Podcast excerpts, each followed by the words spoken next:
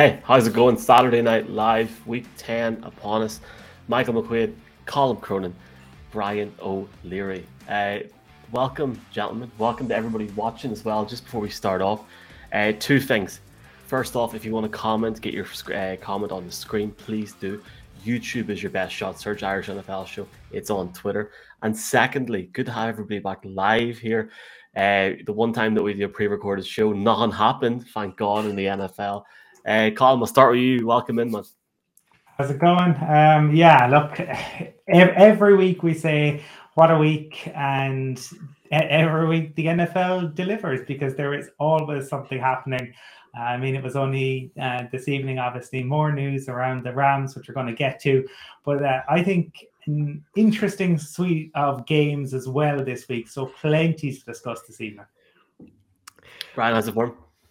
All good, all good. Um, great to be back with you guys again. Um, just Fred, as usual. Fred. Um, I wouldn't say week ten started with a bang, but uh, it certainly started with a shock, and we've had uh, a, a, number of Dolphins fans, um, you know, react to a great result for them by obviously poking holes in their picks on Thursday night, which, in fairness, they're right to because we all gave them very little chance in the game. But that was based on what we've seen up to now: nine weeks of inconsistency and poor play offensively and defensively. But geez, they came out and put a performance up on Thursday night, and that Ravens team on Thursday looked the shadow of the team that we've seen throughout the season. We we discussed on the show Thursday how effective Lamar's been, putting up average of 30 odd points, and even last week's comeback against the Vikings. But he looked a shadow of himself on Thursday night. And for Dolphins fans who've had very little to shout about this season, um, it was nice for them to get a, a result and they can rest up and take a week off. Shout out to all the Dolphins fans. We'll talk about that game in two seconds, boys. I'm just buzzing about the rugby. I am. I know it's not the Irish rugby show, but delighted. Brings us all together. We're all delighted. Uh, hopefully, we can get an NFL game at the Aviva someday. But uh, Colin, yeah, Thursday night football. We all picked the Ravens. Uh, I actually said the game could be over in the first quarter, so um, I'd, I'd like to apologize. I'd like to apologize to all Dolphins fans on behalf of not only me but just also the whole show. Um, I woke up on Friday morning and just laughed. I, I, at this point, Colin, I have to laugh. Well, I I mean, yeah, yeah, we you have to make a pick, and and it, at times it can be a toss of a coin. And um, the uh, Lindsay Jones's five year old actually had a, a, better record than any of us last weekend, and in in most of the experts. So a lot the result um, a lot of the time can be a, a coin toss, but for that this game, we had talked, I suppose, about some of the issues with the Ravens secondary. We didn't think the Dolphins would be good enough to take advantage of it. And the Dolphins defense had been so disappointing. Brian and I had been bigging them up in our preseason show. We thought that they were playoff bound, but boy, did they show up on Thursday. And kudos to them for a brilliant performance. And kudos to Brian Flores. I mean, this is the creativity that we kind of expected from a Flores defense. They showed cover zero 40 times pre snap. It's unprecedented. They uh, pressured Lamar all night long. You could see his frustration. I lost count of the number of times that I saw him smack the ground. And just they were brilliant on uh, across the board, but particularly on those third downs. They just harried and harassed them, and they took advantage of the opportunities that that came their way. So you'd have to say a really great performance when you look at the Dolphins' kind of next five games. They're winnable, uh, certainly. So it'll be interesting to see what they finish with. If if Flores is to keep his job, you know, the, I think the playoffs are realistically out of reach. But he needs a serious second half of the the season if he is to have a job uh, next year. What do you think, Brad? I would say kudos as well to Tua um, because he clearly wasn't fit. He came in and did a, did a job in, in a game where you're you know you're not expected to come in and play came in, and that particular the last drive in which they he actually ran in the touchdown. You know, that was a, a moment in the game. I haven't seen the Ravens just go in with the Mark Andrews touchdown, and there was still a bit of time on the clock that if they had held him up, but he, I think the Ravens, you know, went a bit missing on the outside, but on the perimeter. But in fairness, he made the play, and uh, to it, you, you could see clearly he wasn't fit, but he did enough. And interesting enough, on Friday, I looked at a number of these uh, not podcasts, such, but fan pages of the Dolphins. There's a lot of videos from the stadium himself and the reaction to Tua when he came into the game. So was there's a lot of talk in the media, you know, around Tua potentially moving from the Dolphins. I think it was quite clear in the game that the Dolphins fans are um, as as Colin cracks open a can wants me to celebrate the Dolphins win. Um, it was very clear in the stadium that the Dolphin fans are behind it, and uh, that was nice to see because he's had a he's had a tough year in and out, you know, and scrutiny. But he seems to be getting his head down and getting on, despite all the speculation that he's going to get moved on in the next off season. So a big win for them and for the Ravens. Uh, it kind of leaves them in a bit of a situation because we touched on, you know, even discussing this game in terms of we discussed on how competitive the division is you know, between the Browns, the Bengals, and who am I leaving out? The uh, Steelers. I forgot, nearly forgot Steelers. the Steelers that we gave no, no, hope to. And the Steelers win tomorrow. and Lo and behold, they're top of the division. It's it's a bizarre division, but it's a very competitive. Uh, you know, you could say it's one. Of, it probably is the most competitive one right now, with the exception maybe of the AFC West. Uh, love the can opening Colin just to celebrate the New Year big Miami fan. Darren McGuire well, commented saying, "Cans open." no mute on, on Colin's uh, and, and the things. just, just, just celebrating the, the re-emergence of this Dolphins defense. Absolutely, and there's there's loads of comments. I want to thank 75 people watching on Twitter right now. You can comment in your best bets YouTube to get it read out properly on screen. But Patriots feeder, welcome into the show. We did beat New Zealand, what a weekend! And let's talk about Arizona. Says Dart. We will at some point. Irish NFL show presented by Trust Gaming, presented by Matchbook Betting Exchange. This was a moment of the season so far for me. Uh, dear God, I thought dear that was I, I thought that was Waddy when I saw that on Friday morning. Well, I can tell you now, Waddy's going to love this, lads. It, it's on. Is is it on? is it happening? Let's say. Uh, I'll have to send that to him. I don't think he's around tonight. He's off, he's off celebrating the win. for anyone listening on the podcast, that that is Tua lifting the Lombardi Trophy in LA in February. Who knows? Uh, thank you for the comment as well, B Phil eighty five. Appreciate the feedback from everybody. Appreciate everybody listening. Michael, watching. you know, it, Michael. Sorry, you don't mean to cut across. If that if that was to come to pass, you know, you'd probably be the, the cleverest man in this country. You know, Michael Martin might be giving you a shout to help him out. I might get a year's supply of my Waddy from Mr. Waddy himself. Who who knows? Uh, right before we go to talk about like uh, Unreal City games, first off, obviously Mark's not here. I have got Mark's picks, so hi Mark, I know you're watching. Feel better soon. I'm still not fully recovered. I have to apologize publicly to the Donegal Dairy Vipers for not being a letter canny tonight. Hope you have a good night, lads. I'm sure you're all watching the show now instead of actually having a few pints. But Thursday night, Ronaldo's in the Aviva, the cracks 90 column, and then boom, 20 minutes to go. A boy runs onto the field in the Aviva. Five minutes later, Odell's going to LA. 24 hours after that, it looks as if Robert Woods is out for the season. Have I got that correct? The same day he came in, or that's just crazy couple of days for LA? Yeah, and I mean, I suppose talk about having a, a ready-made replacement when OBJ signed, it was the wondering, you know, where you know it. It was it's no, like low risk, not no risk, because there'll always be the when I think back to Asprilla signing with Newcastle and the way it derailed things there. But they didn't have to give anything up. They weren't paying him a whole lot of money. If he was to destabilize anything, they always could have cut him.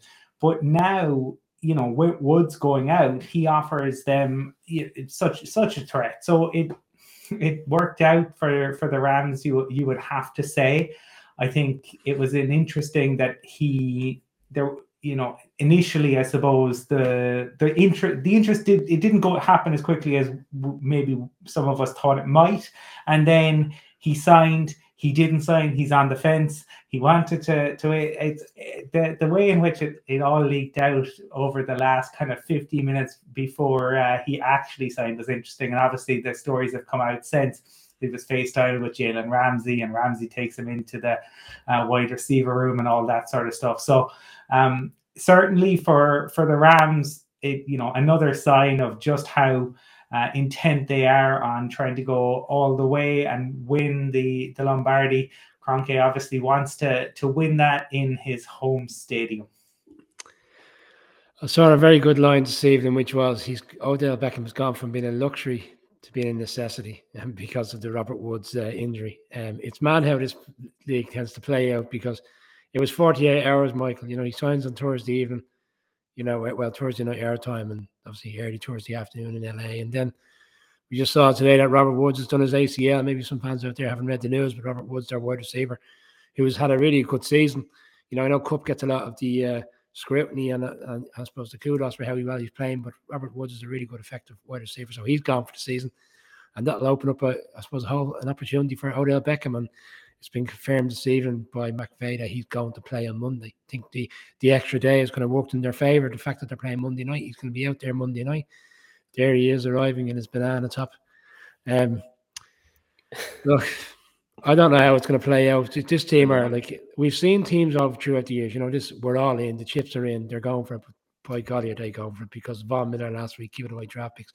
They've already only got three picks for next year, but this is a high reward, you know, risk free type of deal. It's only four point two five million. It's a one year contract, which is voidable as well if things don't work out. So it'd be interesting to see how it goes. It'd be interesting to see how his attitude is to playing this team because the reality is for Odell Beckham, if he's not getting the ball, it doesn't matter who you're playing for. He wants the ball and he'll be expecting to get the ball. He probably will now because of Wood going but I still don't think he's going to be seen in, in the light of day the way Kupp is on that team. And like they've got effective running backs there. And if they mix it up, he's not going to see that. Look, we'll see. Monday night's going to be an interesting one. Um, and the Packers, by all accounts, were in, but then uh, having read more into it, the, the Packers lowballed the offer. I think that's more so because of what they have available to them. It was very much, do you want to come and play with Aaron Rodgers? Because, you know, fairness to the Packers, I know we've had the Aaron Rodgers fiasco for the past fortnight, but Packers are well with an opportunity of going to the Super Bowl as well. You know, just it wouldn't shock me, and I don't think it shock any of us if it was the Packers Rams come the championship game in the NFC. And we, I know Brady's will have something to say about that, but there's probably three teams there right now that are in the running for that. So he probably he probably said, "Look, come and play for us. There's an opportunity here." But I think once we knew LA was involved, it was gonna that was always gonna be the, the winning, the winning of the deal for me. Picture, uh, picture. It's February the uh, February the first. The Packers get to the Super Bowl and Rodgers gets COVID again. Oh, sorry, yeah. February the Fe- February the eighth. Absolutely, Michael. That's been discussed yeah. this week. You know, someone said it. You know, I'm glad it's going to. happen. um, it was one of the uh, guys on ESPN during the week, and I'm glad it's happened now because they'll they'll take learnings from this. But I don't know how they're going to take learnings from this because the reality is, if he gets if he gets COVID during the playoffs, he's gone. He's he's going to ruin the team's derail the team's opportunity to go to the Super Bowl. He potentially could have derailed the team's opportunity to get the number one seed. You know, I know there's a lot of games to go, and the Cards have. You look at the Cards' uh, schedule; they've only got two more teams with a winning record to play. So if they do it, go about their business. You know, they should have a good shot against that number one seed. Seen a comment there as well. OG o, OBJ is a problem Cardinals fans welcome. He wants to be WR1, but he won't be because Kupp is the best. I have to shout out to the Titans fans who were sitting beside on Thursday night. Whenever the OBJ news went down, we were all buzzing. I like I know it's obvious now looking at it because they're they're all in, but I'm still really, really shocked at this move. Is Kroenke that desperate? I know he's getting on in years, but is is he that desperate? Because now it's you're getting to the point where you bring in Von Miller, you bring in OBJ. If this doesn't work, this is the biggest fire ever. And I I get I, I understand that a guy like McVay could walk away, but I mean Kroenke, you have to wonder does he care long term because this is woeful. Surely this is not going to work out. Surely, or maybe I'm crazy. Well, no, I kind of agree with you, Michael, because uh, like everybody has expectations of the Rams going to the playoffs and going to the Super Bowl even before this deal took place. And like, okay, today we've had the Robert Woods news, but before prior to that, we had Kupp Van Jefferson, the second round, second year wide receiver who's starting to come into his own, and you've got Robert Woods. Okay, so where was Beckham going to fit into that in terms of getting the ball? Yeah, he'll get the ball, but not to the level of expectation that he has. So it's, it's an interesting one to see. Like I thought it was. I thought what was was very interesting was the the bookmakers who were very rarely wrong on Thursday evening didn't adjust their pricing for the Super Bowl in any way, nowhere across every bookmaker. They were eight to one to win the sorry seven to one to in you know in, in air bookmakers to win the Super Bowl, and come Friday morning they were still seven to one. So like everybody's looking at it. It's not like they've looked at it and went, "Oh my God, there's a Odell Beckham. We better readjust accordingly." They haven't because they don't feel he's going to be the answer in the long run, or they don't think he's going to make that much of a difference to, to how the season plays out. Time will tell. We'll see what happens. Cam Newton, Colin, before we look at tomorrow's games, this weekend's games, Cam Newton back in Carolina. Uh, sweet mother of God. What have the Panthers done? They have literally put themselves in a circle that, well, they now just can't get out of for a while. But uh, I, I, do, I never thought, Colin, that Cam Newton should have left New England. I know that they wanted to go Mac Jones, but he was only let go because he wasn't vaccinated. He's now vaccinated. I know I can't legally say that. I I I, can't confirm that. That's just an opinion by myself. But uh, good to see him get another chance in uh, Carolina. Yeah. I think what's telling Michael is what he's been paid in Carolina versus what New England had to pay him. It tells you the haircut uh, players prepared to take to um, to play in New England. Also, kind of what a desperate situation the Panthers find themselves in that they had to pony up that cash. And obviously, you know we've we've all seen the memes um, this week that they're uh, paying Cam, they're paying Cam's uh, replacement, and they're paying Cam's replacement's replacement. And you have to say well, the front office there, um, you know, it, it uh, after three games, everything seems super rosy. Um, not not so now. We'll get into it. Like Cam's on very unlikely to to do anything, even packages this this week. Uh, the Broncos broke camp September September 2016. It's not Super Bowl. Super Bowl was bad and obviously getting out of the way of the football, but it's that first game of the 2016 season, and um, that the Broncos just hit hit him from every angle. Some of it was brutal, some of it was targeting, um, but he has never ever looked the same uh, since then. Um, you you want to you want to see players do well. You you'd love to see a resurgence of Cam, and, and he is the best, despite the issues that I, I just outlined. He is the best quarterback on that roster without a shadow of a doubt. I think it's a deal that makes sense for both parties. You know, like the Panthers have had, had to swallow their pride to a certain extent. And like I know he's coming back and it's it's a different time and they've moved on twice over with two different quarterbacks. But the reality is they still have to save face by bringing him back.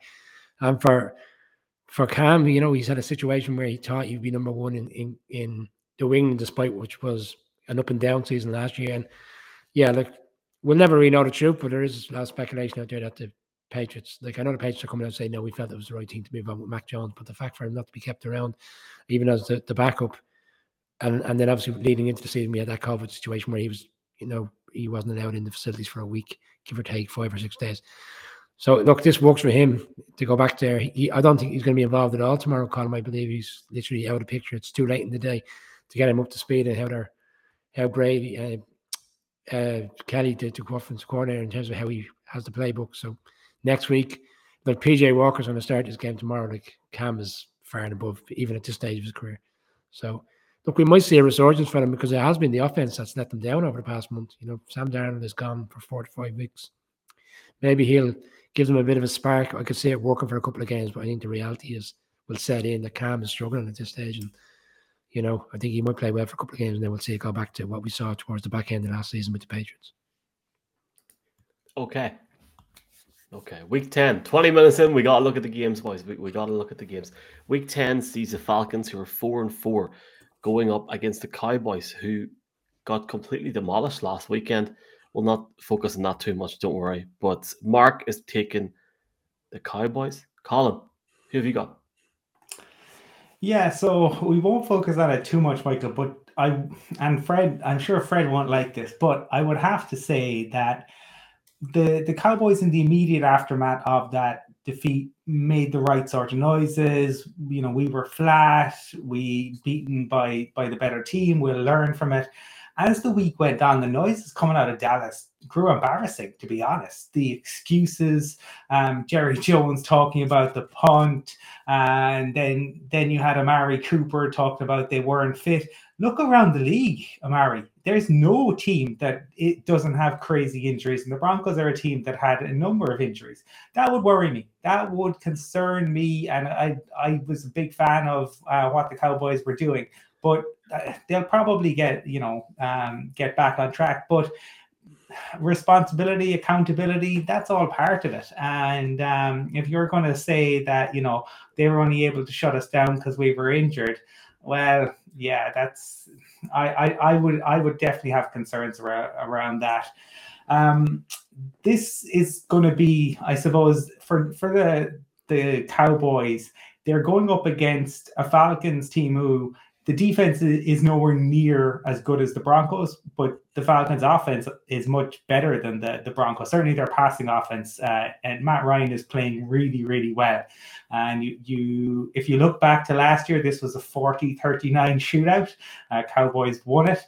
Be great if we saw something um, like that again uh, tomorrow the you you imagine that last week was an aberration, but the the issue for the Cowboys is that it looks like that um, Terence Steele is going to play left tackle again.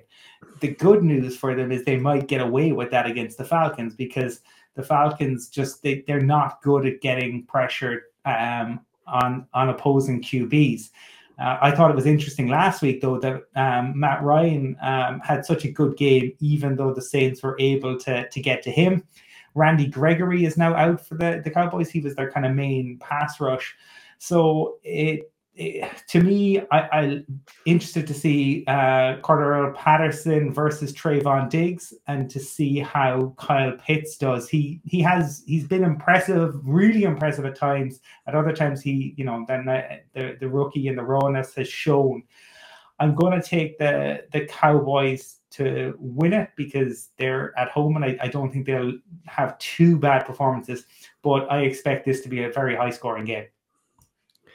I think this is a game where the Falcons match up well with this Cowboys team. I think the records are a bit off putting. Everybody's expecting so much from the Cowboys. In fairness to the Falcons, you know, they've lost four games, but they've lost all those games within one score. They've been in every game this season.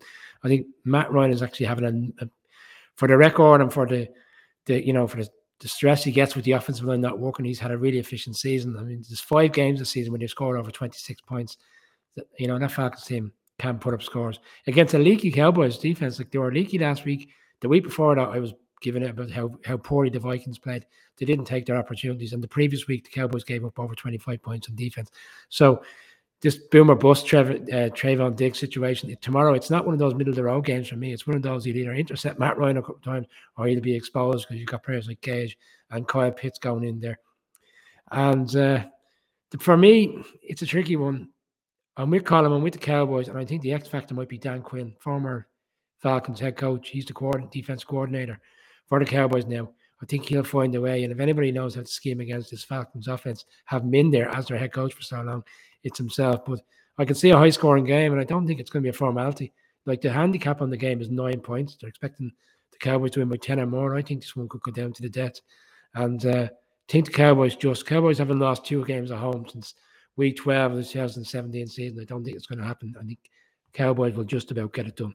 Just just to reiterate the significance of that win for Atlanta last week against New Orleans. Fantastic win, 27 25 in the Superdome. Uh, Matt Ryan was lights out, fantastic last week. Um, and just just talking about last week for the Cowboys, I'm still sitting here a week on, and I don't understand one how they played like that, and two how they lost that game. Well, I know how they lost the game; they didn't turn up. But I don't understand how they didn't turn up. I I don't get it. The team's six and two, and that's after losing last week. There shouldn't be an excuse. Um, so Dak Prescott has to come out on Sunday and has to prove, not just to the Cowboy fans, but also to the rest of the league that the Cowboys team are for, are for real. He wouldn't have had to have done that last week, or you know, if, if they'd actually had a one out and won against the Broncos. But if they had a lost by maybe a McManus field goal or a touchdown last week, this wouldn't even be talked about. I I think this is a huge moment, huge moment for the Cowboys. If the Cowboys were to go six and three, squeaky bum time, Brian starts seeing the East open up again. People start talking about the Cowboys, uh, maybe messing up, but it's not going to happen. I can see Kyle Pitts having a decent game for Atlanta, but I'm taking the Cowboys, lads. I think you know, head over heart here. I think it's going to be a Cowboys all day. I, I don't think it'll be close. I really don't. I think what we might see over the next few weeks, um, I'm not suggesting the Cowboys are going to lose this game, but they have some tough games coming up. I mean, we're t- we're already preparing for Thanksgiving and the shows that we're going to have that week, and they're playing the Raiders on Thanksgiving Day, which you know, now looks like it's going to be you know two number one teams in divisions potentially going up against you. They've got some tough games coming up, and that's where I think what we'll see now is the Bucks, the Packers, and the Rams kind of move on slightly, and the Cowboys fall a little bit behind, and you know they'll win the division, but they won't be up there in terms of challenging for that number one seed, and they'll end up getting that playoff game at home. and then you know yourself, come playoff time, who knows? But you know, the pressure this week on the Cowboys having lost that game next week. Can you imagine if they lose this week? It'd be twofold. But um, maybe it's the, maybe the Falcons or the Fall Guys here because they'll they've had the hump, you know, having lost that game next week. But this is this will be an enjoyable game. I think this will be a high scoring game. Yeah, and obviously a huge uh, that, that was a massive upset last week in Dallas. We'll talk about the Broncos going to the Eagles later on, and you know, can they go for another win? But yeah, seems to be a full house on the Cowboys. The next game, boys, is the Jags going up against the Colts. Jags two and six get the win against Buffalo last week. Colts dropped to four and five. Um, well, they didn't drop; they beat the Jets last week. That Thursday night football game seems like a long time ago. The the Mike White experience. Uh, Mark is going with the Colts. Who have you got, Colin? So I saw Field Yates tweet this out during the week. So Jonathan Taylor's last six games, rushing and receiving. Week four, 114, a touchdown. Week five, 169, two touchdowns. Week six, 158, two touchdowns. Week seven, 110, touchdown. Week eight, 122, touchdown. Week nine, 200, two touchdowns. Suffice to say, Jonathan Taylor has been something else through the past six weeks. Uh, he had a career high 253 yards uh, when the Colts played the Jags in the season finale in 2020. So I imagine all eyes, if you heard the Jags, are going to be on stopping Jonathan Taylor. The good news for the Jags is they are much better against the run than they are against the pass. So they might actually have some success in terms of slowing slowing Taylor down. I think it's going to be very difficult to completely stop him, just in, in how good he's playing. The problem is that Wentz rebounded against the, the Jets, and Michael Pittman Jr. has actually emerged to really look like a WR1.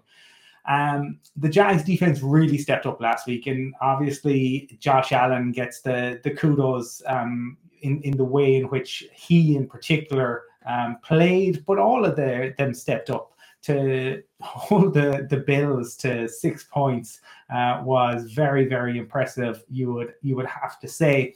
And another interesting stat I saw was Trevor Lawrence is averaging 300 over just over 300 passing yards and two touchdowns in his divisional matchups this year. In non-division games, he averages 100 fewer yards um, and less than a, a touchdown a, a, game. So the fact this is a division game is good news for, for Trevor Lawrence. So I, I think perhaps um, it'll be closer than maybe people expect. But I think the Colts, uh, they while they, I think they they threw the game away against the, the Titans a little bit, literally uh, in terms of Carson Wentz, and I I think that they will have enough to beat this Jaguars team. But I do think it will be tougher than than people uh, maybe expect. But I, I think Wentz and the is and the Colts are going to end up giving that first round pick to Philly uh, because he is going to keep them in it right up until the end of the season. Colin has discussed how how successful their I suppose their run their run defense has been. They've only given up one 100 yard plus game this weekend. That was in week five. The weekend we were in London for the for the Jets Falcons. That was the Derrick Henry, who you know most teams will give up 100 yards plus. So it shows how how well they've done. And last weekend we touched on it on Monday show. They only gave up 70 yards uh, rushing last weekend to a Bills team. In fairness, are you know they struggling with the run game, and 50 of those were to, to the quarterback. So that shows how strong they were. They play, you know, they played cover two in the middle. They just said, right, beat us in the air.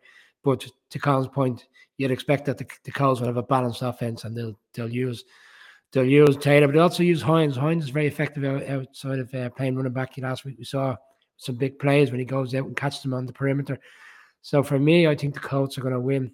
Uh, you're right. I think Pittman. I had them in. I had these the Colts in our preseason show, and I spoke highly how how well he looked towards the back end of last season. He's coming on. Pascal looks like a good wide receiver. They've got tight ends there. Doyle's. Alie-Cox has had a really good season. Tight end. They've got players there that can blow this open. And I think the Colts will win. I, I actually think Colts will win this comfortably. Seven home wins in a row when these teams play. It's going to be eight this weekend because I think the Colts are going to do damage. And I still don't rule the Colts out winning the wild card race.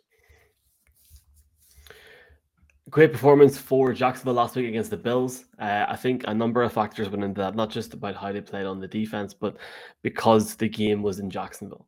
I think the the crowd for once really showed up in Jacksonville. Never mind Josh Allen against Josh Allen. but the reality is, Lucas Oil Stadium, the crowd for the Colts will be too much. Never mind the fact that they actually have a competent offense and defense to the point where they can go and score some points against Jacksonville. I think this game will be over by halftime. I'm taking I'm taking the Colts. Um, if the game was in uh, is it TIAA Bank Field or whatever it's called, if it was in Jacksonville, maybe there's more of a chance for the Jags. But I think the Jags are going to finish on two or three wins. And fair play to them last week, but I'm picking the Colts. Um, yeah, I yeah, I don't I don't know about halftime, but one one of the issues I suppose is that the the Colts are coming in hot, whereas the Bills were coming in stuttering a little bit. The the Colts are coming in having scored at least 30 points or more in their past four games. So this is a Colts offense that that scores scores points. So slowing them down is is going to be you know key to this. But as we discussed, they have different ways of beating you. And a Colts team who are coming off a mini boy, shall we call it, haven't played the Thursday night, Yeah. so they've had a, an extra an, an extra bit of time to rest up and I suppose game for this game. and they only played a couple of quarters in fair because I watched that game live. That that game was over at halftime. Like if we're even going to go into discussion here, the game's over in the middle, mid second quarter. Uh, obviously out of the control with Mike White and stuff, but uh, Yeah. my God, what, what a game that was! Uh, the Browns against the Patriots, both teams five and four. This is a is really a really really intriguing game. Uh, I haven't been as excited, Colin, since the toy show two weeks to go, but uh, really really good game. I think this game's on Sky. I think it's the most intriguing game of the weekend Mm. in many ways. And and a lot of that comes down to because these teams are so similar. And they're so similar, in, in fact, that the RB1 in both teams is out. Uh, but the it'll be interesting therefore to see. I think that will probably impact the Browns more so than the Patriots. And I don't think D'Ernest will have the sort of success that he had against the Broncos against the, the Patriots. I also uh, saw just a little while ago, Patriots activated Trent Brown off of IR, um, placed Jamie Collins on there. Um, but if if Brown is is ready to play, that's a, a nice piece for them to to add. Uh, Baker obviously enjoyed himself last week, but the Patriots are very different uh, proposition. Second best pass defense, um, three interceptions against Sam Darnold last week, um, but Matt Judon nine sacks, and Browns have allowed twenty five sacks. So um, that's that's a lot. The other thing that the Patriots do um, that Baker doesn't tend to like is uh, they they they play uh, man coverage, and Baker has struggled against man coverage. Um, what I saw was that uh, only Zach Wilson has struggled against man more so than than Baker. So that's going to be an issue that the Browns are going to need to overcome, but they have to do that without Chubb. Uh, expect Myles Garrett to, I think, uh, add to his sack total, even though the Patriots have been decent enough at um, helping Mac Jones, but with Damien Harris out, I expect uh, Myles Garrett to feast somewhat. Uh, also, given that uh, Brian, Brian Burns has put something of a target on Mac Jones's back, uh, saying that he, you know, um, he wishes um, his uh, his defensive end brothers uh, all the best in and happy hunting. Be interesting to see how that goes. Uh, I am going to say that the Patriots are, are going to win this because it's in Foxborough. I'm not going to be particularly surprised if the Browns did win it, but I'm going to to go in a in a coin flip. I'm going to go for the Patriots. I'm slightly against you, Colin, in the sense that you feel that Chubb is the bigger loss than Harris. I, I think Damien Harris is, is a significant player to this offense. I mean, everything seems to, large, most it ticks through him. We saw when they went into LA early on in the game, he was getting explosive runs, and he was he was of his benefit in terms of he was getting the ball that was causing those methodical plays, which kept the Chargers off the field. So for me, Chubb is, is a great. Don't get me wrong, Chubb is a great running back, but he tends to, you know, he has explosive ones. We saw that in LA. We saw it last week against the Bengals, where he can go 80, 90 yards. So but for the key for the Patriots is to have these long drives and have Harris on the field. So for him to go, I, I see Ernest Johnson more of a guy that can step in. I know that the Patriots defense and their run defense has been very effective, and even the defense as a whole is only averaging 19 points or less in terms of what they're giving up. But I think Ernest Johnson, having seen what he did against the Broncos, And in fairness to the Broncos, having looked at the stats throughout the season, defensively they haven't been that bad, and he was still able to go in. I know they were at home, and there was very little expect expectations on him. He still had a really effective game. I could see him doing something similar. So for me, I think it, it is. Look, this one is a tricky one, but I just I don't know why. I just have a feeling the Browns will just do enough to win the game. Bill Belichick is five and zero at home against the Browns in Foxborough, so I think it's going to change this weekend. I think the Browns find a way to get this one over the line. And having looked at Mayfield's stats this week when he when he played with Beckham as opposed to Beckham, it's night and day. He seems to have a better, just have a better cohesion with the players around him. You know, with Beckham not there, we saw it last week. Um, I don't think it's going to that we're going to see every week where they're putting 40, 50 points. But they've done it a couple of times this year. They did it in LA and they lost that game to the Chargers. I don't think it's going to be anything like that tomorrow, but I still feel the Browns will find a way to get it done. So for me, the Browns will win. We've got a special guest coming on in 15 seconds after I give my pick for the game. He's here. I can see him smiling. Hello there. Big guest coming on. Uh, look, I- am taking the Browns every day of the week here. I think Baker's re energized. Look who the Patriots have played this season, bar the Chargers. I mean, come on, boys. Come on. I think the Browns are going to win this really well. I want to give a shout out to Mark Hogan for picking up the Ernest Johnson of fantasy. Thanks, Mark. You're playing me tomorrow. You're going down. But the Ernest Johnson will have a day. Delighted to bring in Jeff Reinebold. Hello, Jeff. How are you? I'm licking my wounds right now, buddy. To be honest with you, we played last night with first place in the East on the line and just got whacked we got whacked. We didn't play well in any phase of the game, and it's you know it's it's what happens in pro football. So now you got to lick your wounds and come back, play again. That Jeff, raw sorry feeling, to hear about the loss last night, man. That raw feeling, Jeff, within 24 hours of a loss. Yep, you got to flush it and get on to the next one because this this one's now become bigger because now we're in the playoffs, but you want to have a home playoff game. You don't want to have, to go on the road. We, excuse me, if we don't win next week, we got to go to Montreal and play on the road, and that's that's tough ask. So we've you know we've made our bed. We just got to do the best with it. So. Jeff, uh, we we really appreciate you coming on. I sort of said on the on the phone there, just maybe, but staying for a couple of games. But um, hard luck last night. I was just wondering what your thoughts were ahead of this game tomorrow. You've got the Browns, the Patriots. I think that game's on Sky. Uh, do you think OBJ was a negative effect to the point where, as my camera goes down, do you think he'll actually re-energize his team now that he's gone in Cleveland? I think there's that, Michael. I, you know, I think this is a, a kind of a litmus paper test for just how much of a negative impact he was, because excuse me, the Patriots are a dangerous team, and you know they're they have a really good defense, and so I think we're going to find out a lot about who the Browns really are.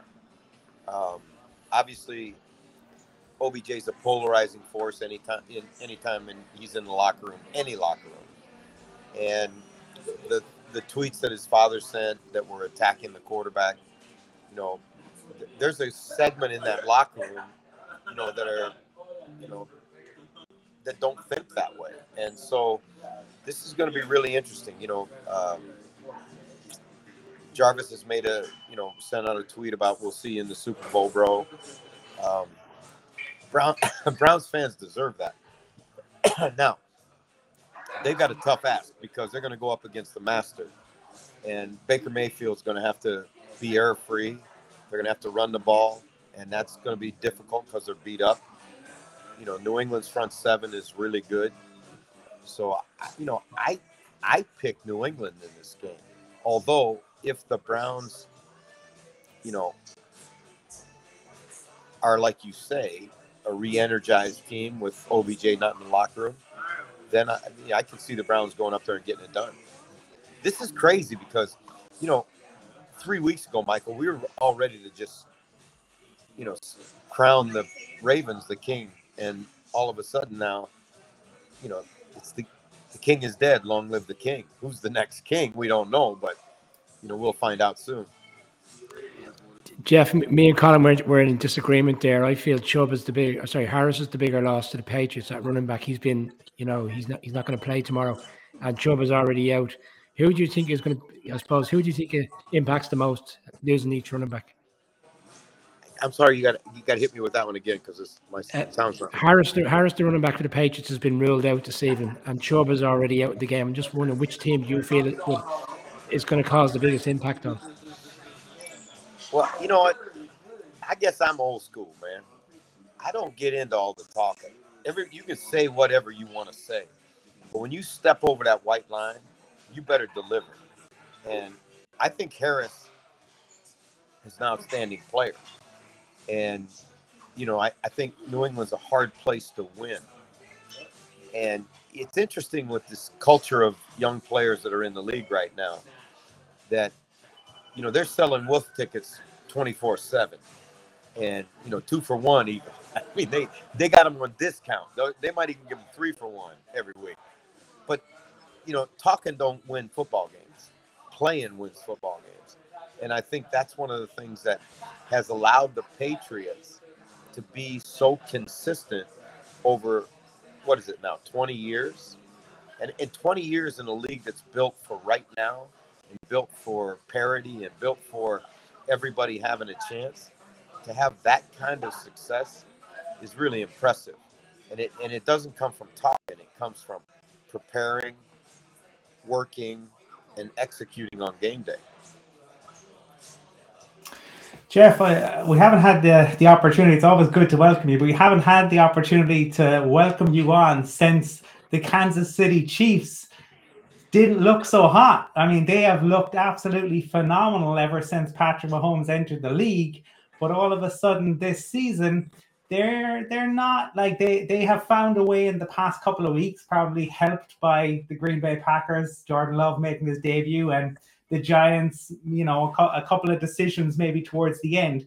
But what are your thoughts on Big Red and the Kansas City Chiefs? Well, first of all, I'm going to say, Colin, that I've been listening to every episode with you guys because I never miss an episode. And if you're a fan, you better not miss an episode because you guys really bring it every week.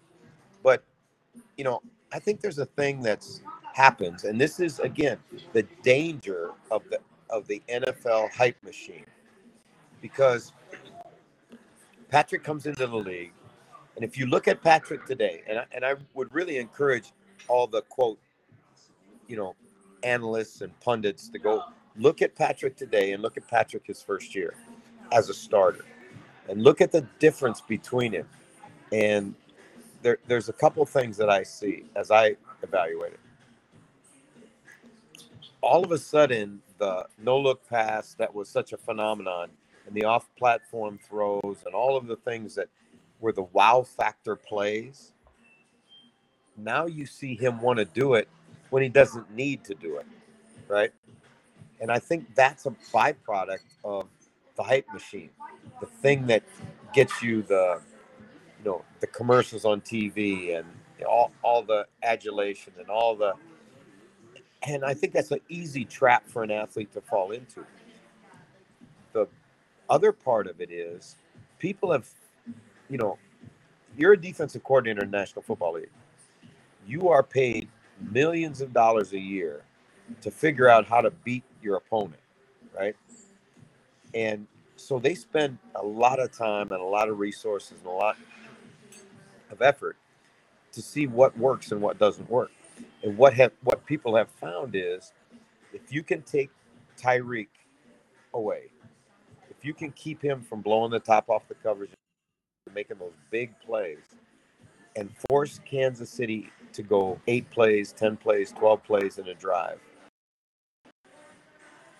NFL teams, they can't do that. They can't sustain that. Then you add the the the hype factor on top of it. And you know, they've been loose. They've been careless with the football. They turned the ball over way, way, way too. And defensively, they're not built for that, right? So when they can't get up 12, 14, 21 points, they struggle because their defense is built to rush the passer and you know play zone coverage, but not be in tight games. And so, what do you do if you're going to beat Kansas City's defense? You find where Daniel Sorensen is, and you isolate him and you go after him. You know, they struggle stopping the run. You know, I that's not a revelation. That's just the reality of who the Kansas City Chiefs really are today. And the, the competition is built to catch up to you. And you look, the Raiders are better, the Broncos are better, the Chargers are better. And so it's a much more competitive division than it was three or four years ago. Jeff, the, the next game we were due to uh, preview is the Bills against the Jets tomorrow. The Mike White is going to play in this game. Um, I read a very, I read a funny one this week where they said it would only be, it'd be the, only the Jets would come up with a franchise quarterback in the year that they pick second in the draft. But does it really matter in the long run as long as he's the right man? I mean, we saw when Russell Wilson, Russell Wilson was drafted, Matt Flynn got the big contract that offseason to go to Seattle if he's, that, if he's the right that, man, what does it matter? You know what we just talked about about you know know when to, when to say when, right? And I think Mike White needs to learn how to say when because when you go out and you make a comment like I think I should have been the first player picked in the draft, I go, oh, oh boy, be be really careful what you're asking for there, young man because the defensive players that have a lot of pride and especially in, in Buffalo right now who are coming off of a Miami that are in Jacksonville. So now's the time to be humble, not to be out there throwing your name out there because I'm going to tell you something. That Buffalo defense is going to get after his young ass, and excuse me, I'm going to say it. This, I'm going to say it this way, fellas, because it's your show. It's going to be an ass whipping with between the Jets and the Bills. The Jets are going to be supplying all the ass. I'm just. that that Bills secondary has only given up five touchdowns this season. That Bills secondary has only given up five touchdowns this season in total. Yeah, but they haven't played the Jets but one time, I think, or what? you know, I just like I'm telling you, if I'm, I will come on your show and I will beg for forgiveness if the, the Bills. No, I'll. I don't know what I, what more I could do than beg for forgiveness. I'll sponsor your show for a week if that's the Bills. Jeff, get the checkbook uh, Hi, absolutely, Jeff. Uh, last week, and I, you know, you're, you're, talking there about Buffalo. You boys are talking about Buffalo Bills going up against the Jets on Sunday. But last week, Jeff, the Jaguars beat the Bills. I mean, and by God, that was a poor performance from Buffalo. Do you take anything from that, or or do you think it's very much like a like a freak week? You know, obviously the Cowboys as well last week got yeah. stunned against Denver. It was a wild weekend. I mean, it was really, really crazy weekend. And I think what you see really is what the NFL is built for. They want um, parity. They want everybody to have a chance any given Sunday. And so, you know, I'm telling you guys, one of the hardest things for a football team and for football coaches and football players on the professional level is to have the ability to shut out the noise because it's never ending. I mean, it's never ending.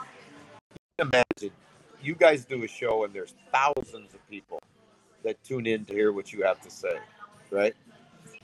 And if you take that and put it in the framework of the professional athlete who has 100,000 Twitter followers and, you know, a million Instagram followers and everybody wants to tell them how good they are all the time they're winning. As soon as they lose, they want to tell them how miserable they are. So all of that, you have to somehow find a way to see it for what it is and leave it outside the building.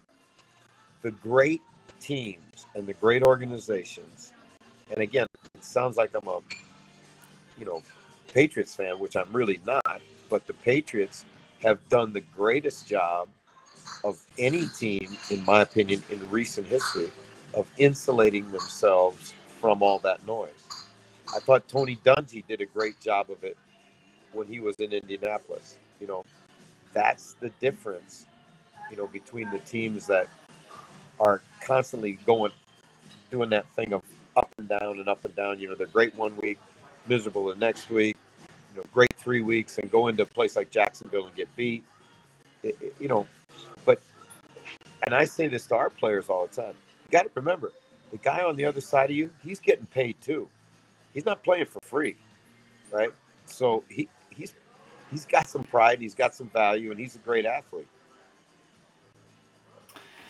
Jeff, one team who make a lot of noise, uh, louder than maybe my shirt and even your shirts at times, is the LA Rams and uh, and their owner. Uh, I'm just interested because like they have especially in the past few weeks. We we saw the game against the Lions where the Lions kind of played it like a Super Bowl. Then there was the game, the weird game against the Texans where they were so far up, but they allowed the Texans back into it. Then they signed Von Miller, but then the Titans, uh, you know, uh, Matthew Stafford turns into Carson Wentz, uh, and then obviously the OBJ signing, but then they lose Robert Woods. What do you make of the Rams? Well, I, I, you know, I don't know if you guys, if this is timely or not, but I just saw that uh, Robert Woods tore up tore his ACL, and now he's out. So that makes the OBJ signing even more critical because they had gotten rid of Deshaun Watson, I think, two weeks ago. So there was now there is a hole in that receiving corps, which OBJ has the wherewithal to fill. So if you're, you know, Les Snead, the general manager, you're feeling pretty good about your timing here's the thing with Los Angeles. Los Angeles as a market is a star place, right? They need stars. Like, you know, you're Chip Kelly and you're the head coach at UCLA.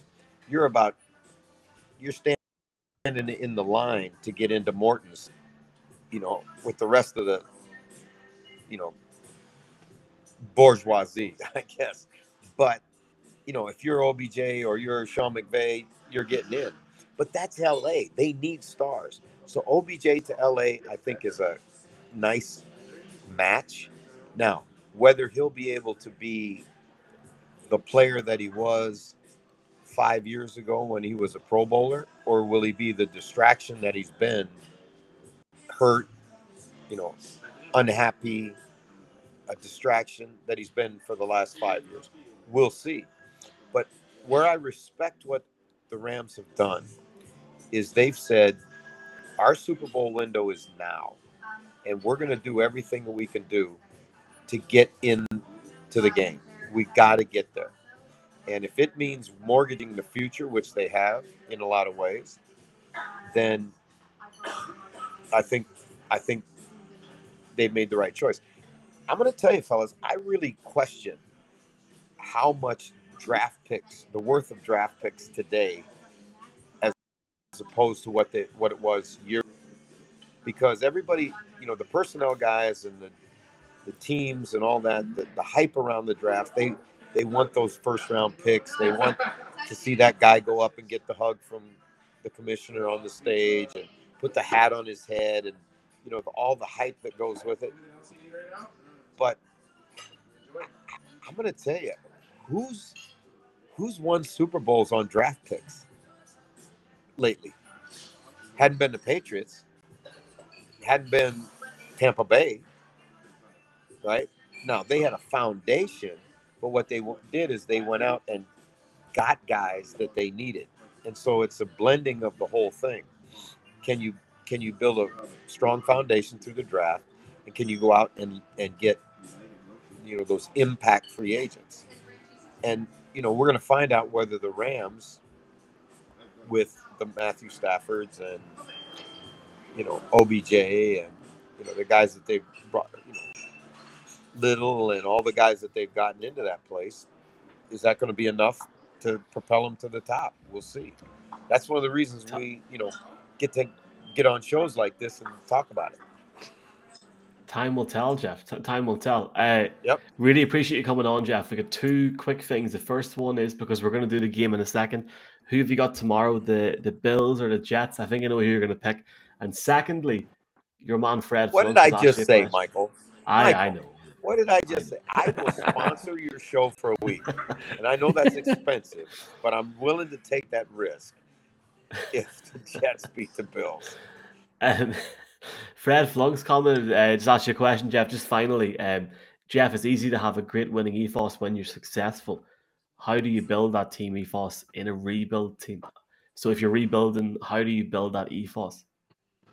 Well, I think there's a couple of things that people need to understand about a rebuild. First of all, you better start it, and I'm talking about drafting. That's the first foundation of a rebuild. Because you're usually, if you got, if you're in a rebuild, that usually means most times that you've got high draft dra- high draft picks because you've been bad, right? Unless you wasted them, you know, in bad trades. But you better get you better get good big people, right? Good big people. And I think there's no better proof of that than the Dolphins, who have had the Dolphins have controlled the draft.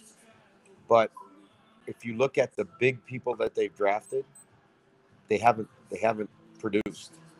And so there's plenty of speed, there's plenty of talent, there's plenty of you know big play guys that you can get in free agency, but you better draft good big bodies on the defensive line and on the offensive line. That to me is the first part of it. And then the second part of it is when you select your free agents and you look at guys you're going to bring into your program, you want to bring guys into your program that fit what you want to do.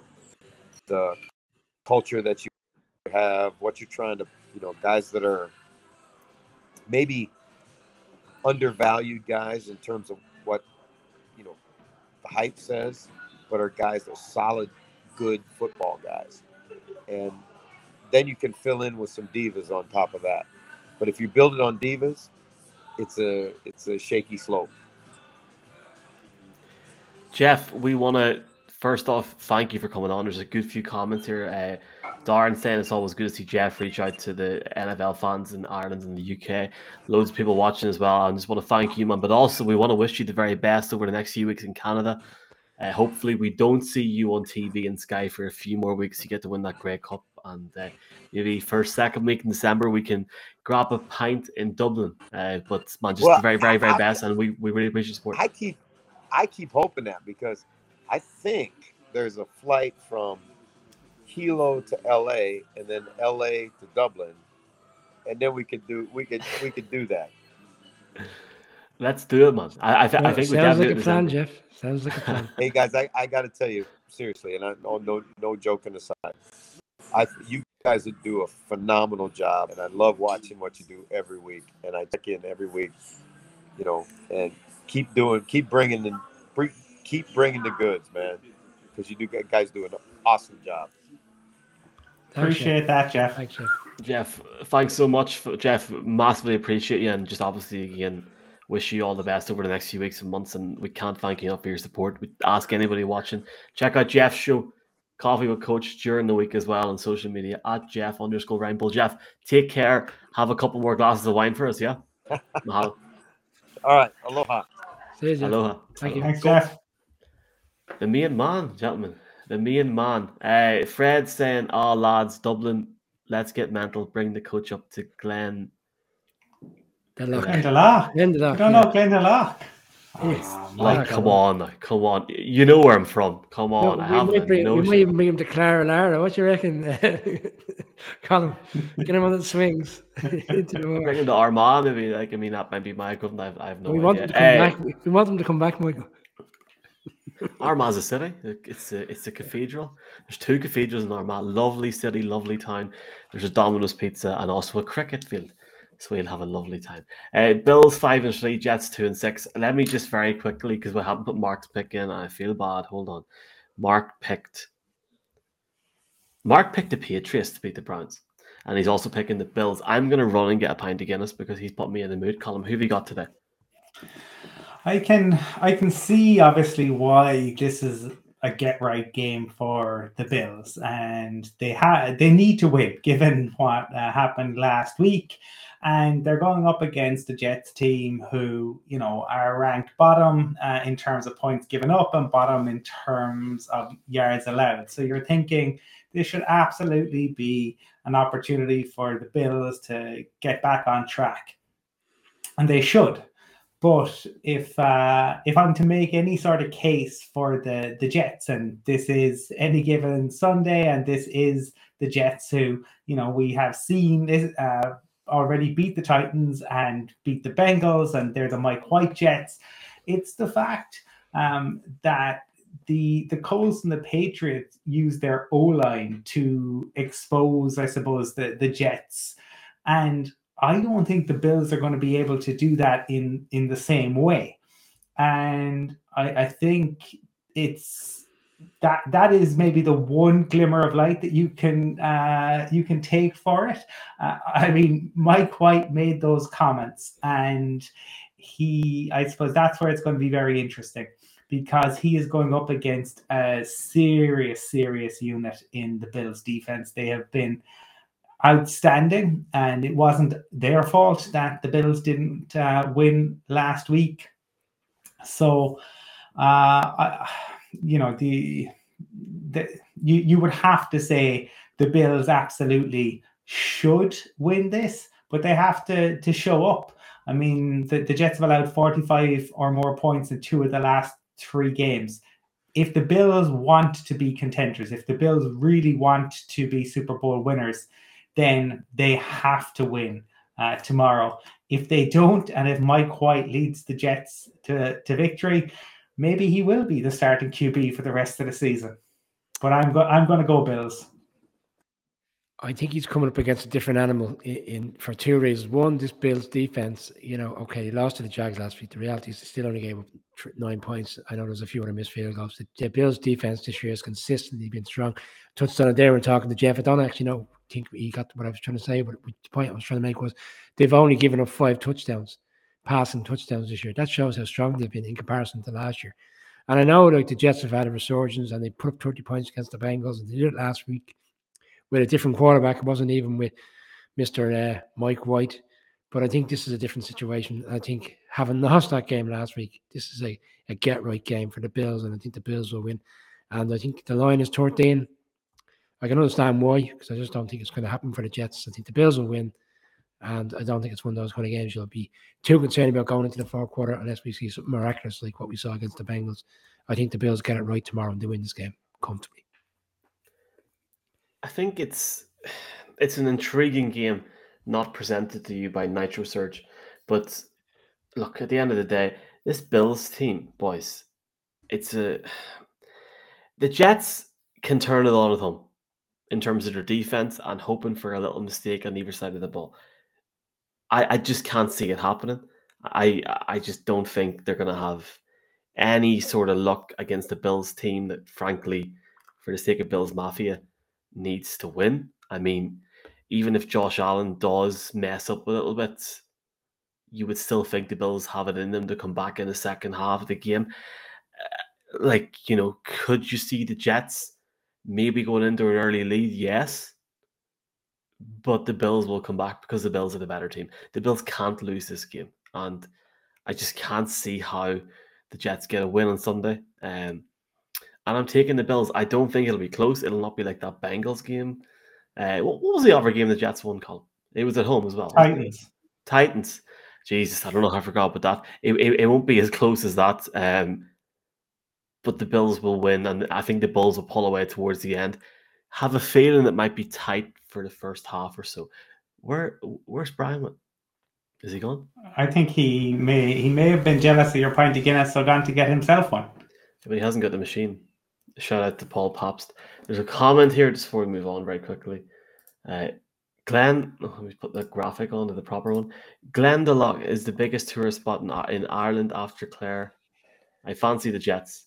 Don't know why. Yes. Okay. I must have to go sometime. Brian, thanks for joining us back. We're we're we're we're, we're ready to go again. Uh, I just want to make a point. I can't believe. Sorry, of all the games this weekend, if I, I feel like we spoke about the the Bills at the Jets more than more than I expected. I thought that would have been a very quick and easy one. I assumed you picked the uh, the Bills, Michael. Yeah, I did. Okay. I do think though, and I said I said the Colin. I do think it will be closer. I think you could see the Jets coming into a bit at the start, but the Bills will have too much for them. I think uh, in what is after last week, boys by God, it's a must win game for Josh Allen and the Buffalo Bills. Uh, next up, Lions 0 8, Steelers 5 and 3. The Lions Colin didn't win the bye week, didn't lose the bye week either, according to all the memes, but uh, an interesting game ahead for the Steelers. Well, this is an opportunity for the Steelers to sit atop the AFC North. They're they're on a four game win streak, but they shouldn't have won on Monday night. Uh, they they got bailed out uh, in in that respect. The for the Steelers, it's about their pass rush. It's about putting pressure on accusing opposing QBs. TJ Watt, 11 and a half sacks. Goff has been sacked 23 times in eight games. He has eight touchdowns and six interceptions. Um, the the Steelers have issues in particularly on the roll line. Okay, they, they don't protect Big Ben and they don't open up lanes um, for Najee Harris. But the the Lions only have 14 sacks and he can run on them. So I think this is uh, an opportunity, I suppose, for the Steelers to put down uh, a marker. I, am sure that the Lions coming off a bye will, you know, want to to try to make a statement similar to the way in which um, they played against the Rams. But it'll be up to the Steelers to lean on that experience that they have. Big Ben, Mike Tomlin, TJ Watt. They they should have enough to beat a Lions team that are trying but just simply don't have the the players. I do think bringing in Josh Reynolds is a smart move because it at least gives them some speed. But I think the Steelers are moving to six and three. I think it's no coincidence that we've seen an improved play from Big Ben in the fourth since they've gone on this bit of a run. And look, he's not putting up massive numbers and he's not putting up big long plays down the field, but he's just doing enough. And haven't seen him at the start of the season where he looked like he was completely exposed and looked like he should have retired. I think we've seen a slight resurgence, nothing major, but he's not shown any interceptions. He's shown the odd, you know, he's shown touchdowns in the game. But ultimately, it's on the Steelers defense to win the games. But at the same time, they put up points and you know, this is the thing with you know, this is all down to Mike Tomlin. Mike Tomlin's such a fantastic head coach, and you know, when they were written off the start of the season, and even two a fortnight ago, when people started questioning whether he was going to go coaching in the Cottage League, I mean, come on, imagine he walked out of Steelers tomorrow. There'd be teams jumping all over him to be their head coach. So it was very disrespectful. And I think that will, as much for the team as for him, to re-energize him and say, let's make, let's, we've got a point to prove to the league, and maybe we'll come back, you know, when the off season comes around again and say, God the Rooneys were right when they were with us in the Wilshire in July because they said this team will go quietly about their business this season and come January they'll be in the playoffs and if they win tomorrow they'll top the division. Going against the Lions team that they're a bit strange. I know they've lost every game, but they play well one week, lose. They play very poorly the following week, and it seems to be a, a bit of a trend. But within that trend of playing well and then playing poorly, they've still not scored over 20 points in seven games in a row, which is a big concern. Going against a defense that uh, that didn't play great on Monday night, but by and large, the season has been really effective. So for me, I don't think anybody's going to be picking the Lions this week. I think Steelers are going to win this game comfortably.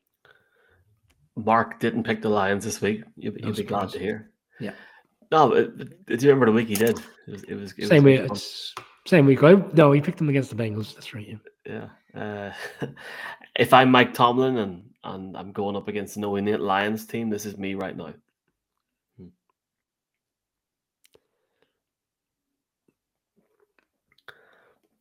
It's a bye week for the Steelers. The Steelers are going to so go we, six. Well, we know we know what's happening now, so because we keep Lions having a, Lions having open hell, having a chance. Um, and I don't need to apologize to many people because I haven't had a tweet from a Lions fan all year. Um, so, Lions fans, now is your opportunity. See you Monday morning. uh, I remember doing Jeff's show, Roar the Lions UK. Guy was really sound. I think they know we were in a rebuild mode there. They have been for like the last 60 years. But look, it's fine. I'm looking forward to the yearly Thanksgiving game, getting home from work in a couple of weeks, watching the Lions. But they haven't a hope in hell. There's more chance of Brian's Wayne's popping up on the toy show in two weeks. Maybe that'll happen. I don't know. I hope they do. We'll see. You have me worried Uh, now, Michael. Con- somebody contact RTE there and see see if we can get them on in a couple of weeks. Um, yeah. So Mark is not going with the Lions; he's going with the Steelers. I think. Look, I don't want to give away Mark's picks, but he's playing a safe boys this week, big time. He's he's, I think, playing I, think. I think a lot of us will be. Uh, this is this is a like you know I know Colin we said about the Browns and the the Patriots being probably the game of the week. I I love this game. You've got the Super Bowl champion and Trevor Siemian going up against the guy that wants to be a champion, Ryan Tannehill. Uh, no Derrick Henry, but the Titans are looking good. By God, what a performance last Sunday night in LA, shutting up a lot of celebrities. Colin. Yeah, obviously a big big win. Uh, will you know the one thing you'd say was that they were gifted 14 points. Matthew Stafford gifted them 14 points, so that certainly helps. When you know when when they do that. But the Titans, after that surprise loss to the Jets, are five and zero. Uh, last four wins: Bills, Chiefs, Colts, and Rams. So serious opposition. This is they are they're beating. Uh, you know the re, you know really good teams uh, at times, um, and a struggling uh, Chiefs team. But the we talked about it on Monday night show. The getting the sacks, five sacks last uh, week. 23 so far this year when they had 19 through all of of last year the i i do wonder you know in second week post Derrick Henry against a Saints team that are really good against the run. Depending on what what way you want to measure it either first or second against the run in the league. So they that they will miss Derrick Henry undoubtedly th- this week even if Adrian Peterson needs, I think, is it one touchdown um, where he he equal Walter Payton, and if he if he gets a, another, then he uh, ties Jim Brown. So like serious company for Adrian Peterson, but it's not the Adrian Peterson of five years ago.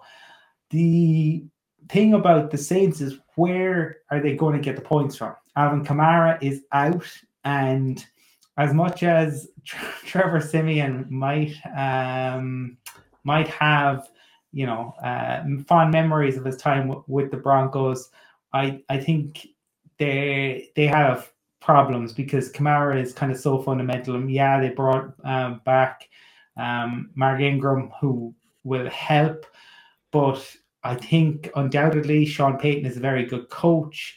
He he will scheme. I could see a way they, they win, but I think on the balance of probabilities, they won't be able to score enough points to stop this Titans team.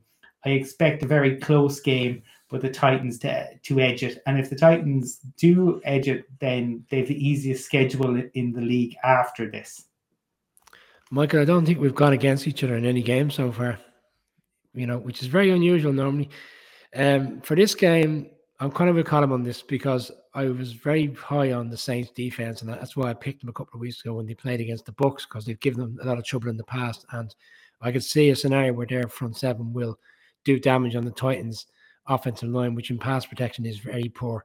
And you know, last week I think they were on a bit of a not say a crestful way, but they wanted a point to make that they can play well without without Derrick Henry. But they still only put up 14 points last week, you know, because their defense really helped them out. When I say 14 points, there was an in- pick six, and then they intercepted at the one yard line. So effectively, you might as well call it, you know, another pick six.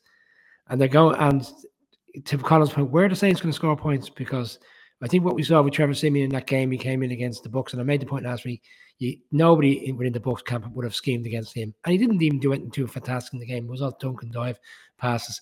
But last week, the Falcons was they came back well. You know, their defense didn't show up, and I see, I see a scenario here where I just can't see them scoring enough. Julio Jones hasn't scored a touchdown against the Saints in seven games. You know, dating back to his time at the Falcons. I think that's going to get corrected tomorrow. I see Julio in the end zone, and I see Titans winning. And the Colin's point, if they get this one over the line with the games they're coming up, you know, very winnable games are in that poor division. You know, there's a legitimate chance they could end up with that number one seed if they keep going in the direction that they're going. So it's the Titans for me. Thank you for the analysis. Um, Um, just, just to confirm, Alvin Kamara is out tomorrow. Yeah, sorry, yeah, Kamara's gone, which is, a key, which is a key point as to why we don't, you know, he without without him, significant loss. Titans are winning this game, and it is November the 13th, 11 19 p.m. The Titans will be the number one seed in the AFC. No So doubt write about that, it. write that down. write that down right now. The, the Tennessee Titans, shout out to Irish Titans, are the number one seed in the AFC. Um, N- Not the Chiefs, not. yeah, not the Chiefs, Michael. No, no, joking. no. Should the Broncos and the Chiefs are joined on, on the same record? I know, I'm joking. I'm joking. So I mean, it is it is. Titans for me. Titans are going to finish the season at the end of week seventeen, uh, week, week eighteen. Sorry, as the number one seed in the American Football Conference. The the worry also for the Saints is they were able to get to Matt Ryan last week and sack him. Yeah. But even though they were able to do that, they couldn't slow him. Matt Ryan threw all over them last week. So that was an unusual one for them. And that's why I think that you can get to Ryan Tannehill. Absolutely. We've seen the Titans give up a number of sacks. But if getting to the QB and sacking him doesn't slow him down, that's an enormous con- concern. Sean Payton will probably right the ship, but it, it's just coming up against the Titans team who are so hot. As I said, t- uh, you know, it, it should be the Titans to win it. We've had multiple comments saying that Julio Jones is an IR. Uh, I think Adrian Peterson's going to have a day tomorrow. Uh, sorry, Brian. Just uh, Patriots feeder and at NH underscore two. Jones has been put on IR. Oh, okay, fair enough. I'll take that back. He won't be in the end zone. He might be in the back of the end zone celebrating with He the might be waving. Yeah, exactly. this game is the one on Sky, by the way. It's not the Browns, uh, Patriots. Sky are going with this game. Oh, Yeah, Um, yeah. There you go. And uh, look, Mark is picking the Titans. I'm picking the Titans. I actually think Adrian Peterson rolls back the years tomorrow. I know I said that last week, but who here went with the Titans last Sunday? Your good self, Michael. Okay. Uh, okay. The next game, folks, is the Tampa Bay Buccaneers, who are going up against the Washington football team. Upset. Six and two against two and six. We're talking about rolling back the clock Colin with uh, Cam Newton and Carolina. They haven't been the same team since Ron Rivera left, as far as I'm concerned. Hell of a coach, underrated, and I think Carolina would do well to get him back. Well, he led a, a two and seven team last year to the playoffs, so he is capable of reviving Lazarus. But even in a 17 game season, I, I don't see Washington making the playoffs this year. Uh, you know, he, the Bucks are, are going to be without AB, likely without Gronk, likely without Scotty Miller. I see Chris Godwin is going to play even if Godwin had been out, Mike Evans' six touchdowns since week five are the most in the NFL. So they just have such a bevy of weapons. And in in Mike Evans, in Godwin, like even you know, you could flip a coin as to whether AB, Evans, Godwin, who who is WR one.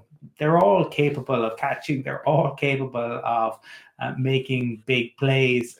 And Tom Brady just doesn't take weeks off. Yeah, he loses games occasionally, but he never ever takes the the foot off the gas. He is a man on a mission constantly, and the Washington team are terrible against the pass. I mean, yes, their pass rush is beginning to to finally wake up, but Chase Young still only has one and a half sacks.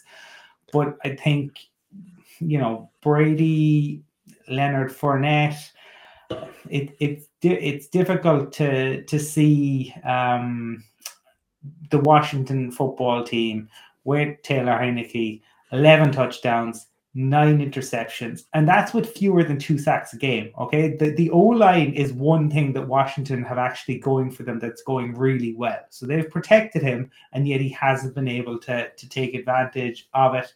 Um, the Bucks pasty is beginning to improve as well as they get healthier. So I'm going to I, I'm going to say that the the Bucks are going to go into Washington. They're going to get the win, and they are going to be sitting at seven and two, and the Washington football team are going to be two and seven. Yeah, thanks Keith for putting in that point. Yeah, was, I've just been informed he is unavailable, so he will not be scoring touchdown in the end zone. Maybe celebrating with the guys, as I said a few minutes ago. Thanks, Keith. I hope Keith as well. He's happy after their result on Thursday. Um, upset alert, yeah, Michael. Here comes the upset. No, no, no, not for me. Bucks all. Oh, come on. Bucks, Bucks all the way. Uh, you have another wide receiver, another wide receiver that stepped in and done nicely for the Bucks is Tyler Johnson. He had a you know he had a reasonably good start to his career last year, and the last few weeks we've seen Brady start to use him a little bit more, and he's been very productive. So there is other players in the offing for the Bucks. They have got a length of wide receivers that they can bring in. This Washington, I think Colin touched on how erratic this Washington defense has been. Bearing in mind what we saw last year, and as we discussed on numerous shows leading into the season, we thought they'd be really good this season and they'd be scary. But 286 yards passing, you know, that's the average they're giving up. And it's not even about the defense. The offense hasn't really done much. I mean, Scary Terry has been injured. He's been in and out of the team. Gibson, the running back, was really effective last year. Last three games, 60 or less yards rushing, not one touchdown in there. Maybe that's more of a team situation than him, you know, him in isolation in terms of how he's playing. But I can't see him improving. The only thing, the only way I could see them is that the Bucks are coming off the bye week, and sometimes coming off the bye week, teams start slowly, and they only get it together late in the game, and by then the game is either lost or it's in the off, it's in the melting pot, and they just don't do enough to win the game. It's the only way I could see a scenario where Washington find a way, but then Washington are coming off the bye as well. So, you know, we've seen that a couple times this year. It's very rare where two teams are coming off the bye. So, for me, the Bucks, I think the line is nine and a half. It's fair reflection. I think the Bucks will win the game nine and a half line with our partners at Matchbook Betting Exchange. I don't want to say lump it, but you know, 18 plus, though, please gamble aware. How the hell is Taylor Heinicke going to get more yards, more touchdowns? Even how is Antonio Gibson or, or McKissic or whatever get? Boy, it's not going to happen. I, I, you know, I was looking at this game during the week, and I, I, I reflected back on that playoff game in the wild card. You know, the late game on the Saturday night last year, where with five minutes to go, we were still in the melting pot. But we're looking, you know, it's a different team now. Like this Washington team is not, it's not the reflection of the team we saw last year.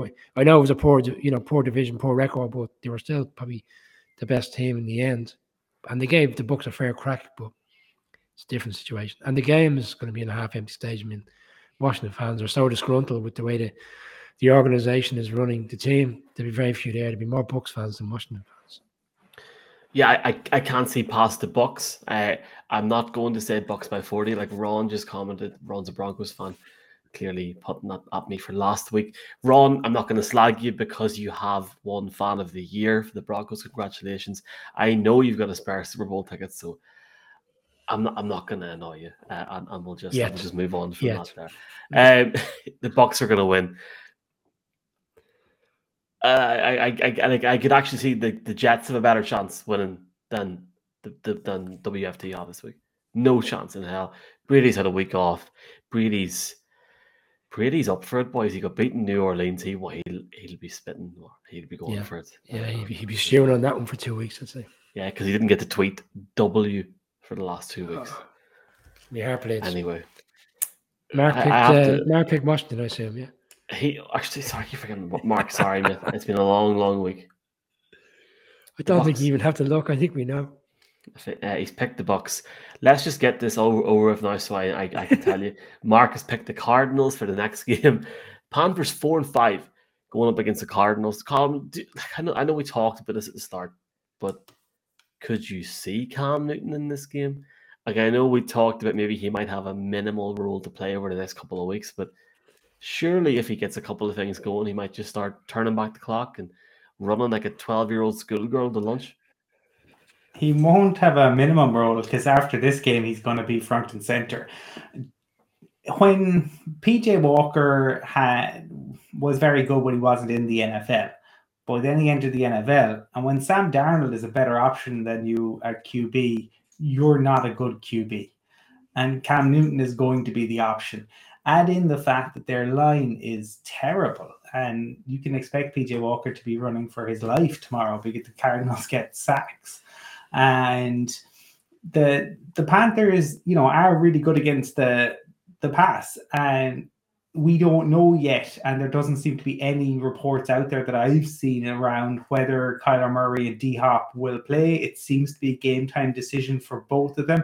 Um, and so, if it is Colt McCoy, Brian was talking during, the week that like he had a very good game when he came in initially for the Giants. He slowed after that. I imagine, yeah, the, the Panthers may be able to slow him down, bring Gilmore in, but I I struggle to see that they even with um, Chris McCaffrey back and he should be more effective this week. I still think the Cards will very likely have too much. I, I, if I was the Panthers, I'd do anything I could to try to get Cam in. Um, I, but they won't because look, he hasn't had enough time. But I just think PJ Walker is really going to struggle against a Cards defense that even shorn of JJ Watt is still playing very, very well. We saw them last week. I think even if Colt McCoy slows down, they'll they'll do enough. I don't think this will be a particularly high scoring affair, but I do have the cards going to nine and one and absolutely cementing their playoff status. I think the two scenarios are in play, as which Colin's alluded to. One, I think we will see Colt McCoy slow down. Therefore, I don't think we'll see the uh, the Cards offense be as aggressive and be as successful as they were last week against still is one of the better defense in the league. I know they've lost Brian Burns, but under day the, the Panthers defense can do well. I think that's what will happen. I think the Panthers defense will find a way to keep them in the game, but ultimately it'll come down to the fact that they've gone five games in a row without 200 yards or more offensively. I know predominantly that's all down to Sam Darnold, but you know it doesn't say a lot when PJ Walker's coming in. And for a guy who, it just shows that the you know the drop off from the NFL to the XFL because he was lighting it up in the XFL and he looked like he'll get another opportunity in the league. And he, in fairness, he got a few chances last year, and he's had a few chances this year, and it's just not, it's just not good enough. Cars will win, won't be a blowout, won't be an exciting game. Four quarter comfortable. They move on. I don't think Kyler Murray will play. You're talking about games, bye weeks for don't play him this week. I think more so to just they know there's bigger teams coming up for the cars and they won't play them. They're looking at the schedule. There's only got two teams. They've only got to play two more teams with a winning record. The Rams, because they're in the division, and they've got the Cowboys. I'm not sure where they are in terms of home and away, but mean, get those games out, out the road and then the other ones after. Good chance the cards are going to be number one seed. I'm casually checking right now to see if Kyler Murray is playing on Sunday, but uh, I can't see anything. I, tr- I tried. I, cu- I couldn't see anything. Schefter tweeted the list of players who he expected to play and who he expected to be out. Neither Kyler Murray nor Hopkins were on either list. Hmm. Well, thank you, folks, for, for not helping us out today. The, the I don't really think. The, sorry, the media outlets indicate that they think he won't play, but uh, you know yourself. I don't think he will. I don't think it'll matter Do you know, I just I just don't think it matters. You know, like the, the Cardinals will still find a way to win this game. Um, last week against New England, the Panthers looked like chill, school, like like like school children. Um, that New England team are not on special. I know they've got a good defense and they're getting there and they're building up, but they are not in any way at all a special team. I think the Browns will put that off tomorrow. So to lose 24 6 against that team says one thing, but I, ju- I just cannot see how Arizona don't win this game. And you're right in what you're saying about Kyler Murray. Leave him off, rest him. Dak Prescott should never have played last week, for example. Leave him off, keep the crack, keep the time. As Ron says, they're cards by 60. Uh, I think cards by 20. Yeah, he, he's, he's taking the mick out of me. I know, yeah, yeah, last week. But uh, I. Cards 20. go to Seattle next week. Sorry, Michael. So you'd have to think they'd be looking at that as a forefront of where Kyler Murray should be. You know, I mean, do you want to risk him this week against team game they could arguably should win and do more damage, or have him fully fit for a game next week that effectively, if they win, potentially will put Seattle completely out of picture. I know we haven't. Even it's like uh, it's like Champo, isn't it? Cot- cotton wool, put his leg up, enjoy yourself. Not gonna happen. Picking the cards. Cards go nine and one. My God. Right. Vikings, Chargers. This is a really intriguing game, Colin, because the, the, the Chargers need a win here, don't they? They real like in this division, they need a win. Um, yeah, but so does every everybody in. I know, the, but to get you know AFC. Like the other the thing about the this week though is that you do have the Raiders and the Chiefs, so some team is is going to lose, but the Chargers, of course, and Herbert was fantastic last week, and he's going up against the Viking side where Patrick Peterson is on IR, Danielle Hunter is out for the rest of the season, and Breeland isn't having a good year. So, and he, even with that, like their pass rush, and I suppose Patrick Peterson and Zimmer scheming a little bit had meant that they had been playing well against the pass, but it really feels like injuries are beginning to take their toll on this Viking side. Um, I I think Rashawn Slater uh, versus Everson Griffen will be a fascinating matchup. We had Sam Monson on during the week, and Sam was talking about how impressed he was with Slater. So I think that's one to, to keep an eye on. You can run on both of these teams. So I, I don't know if with what's going on, is Dalvin Cook going to play? If he is, then he expects him to put up yards. The issue for the charge, Austin Ekeler, if he if he can um, you know stay fit fit and in the game, he should put up yards because you can absolutely run on on them. But the Chargers do play the pass very well, even though Kirk Cousins has been playing well this year. We know that this is a Vikings team. We've Talked about time and time again. They always keep it tight. I imagine they will. They are they are going to be desperate for a win as well because they if they lose, you know, to and they go three and six, they're quite deep in the mire.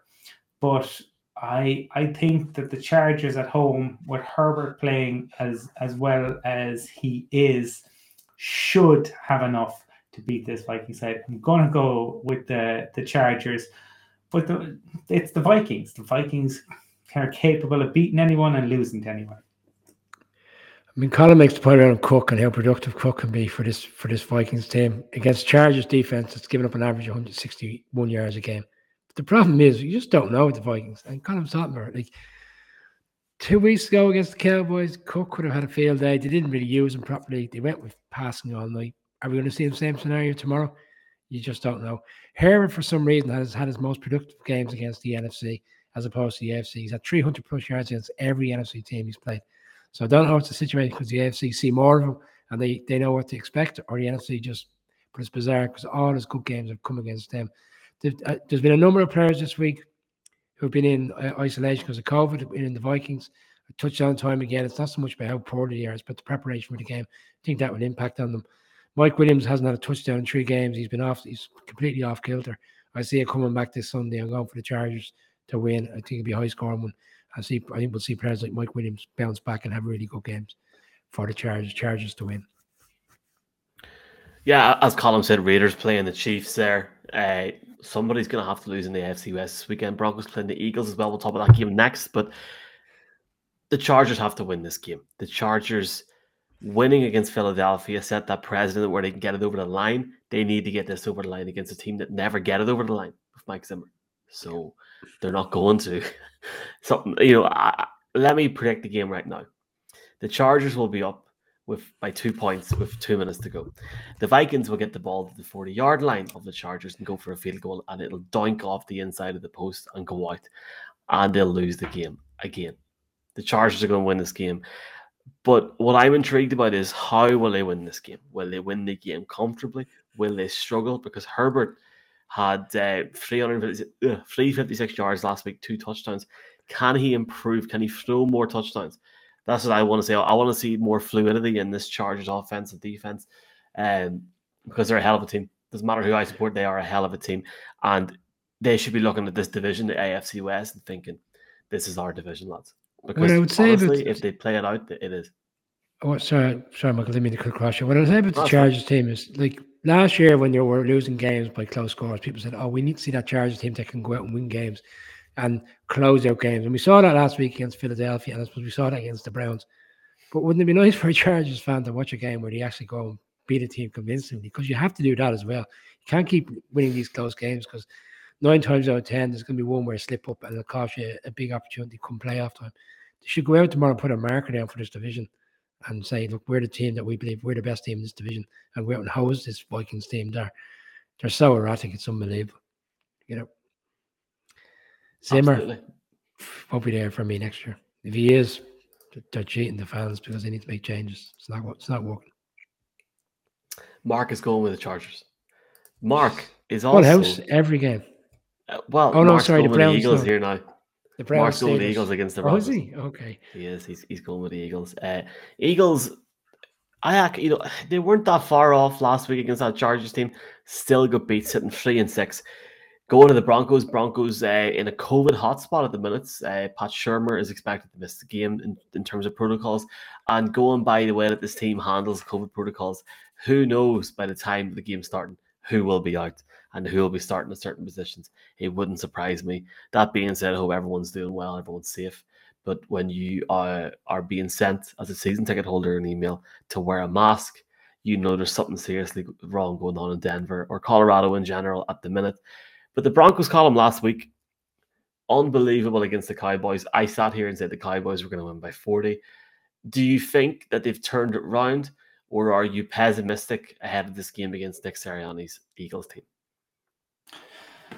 I think that the Broncos took every advantage that came their way against the Cowboys team that were cocky last week. Uh, as soon as Dak was announced as starter, the Cowboys thought we're going to win this easy, and especially going for it on the two fourth downs so early on and not coming up empty both times gave the Broncos, you know, an, an enormous boost. And from from there, it they built on that and just everything went wrong for the Cowboys, but the Broncos played very well, you'd have to say. Uh, and Jonathan Cooper in particular was really good in in the pass rush.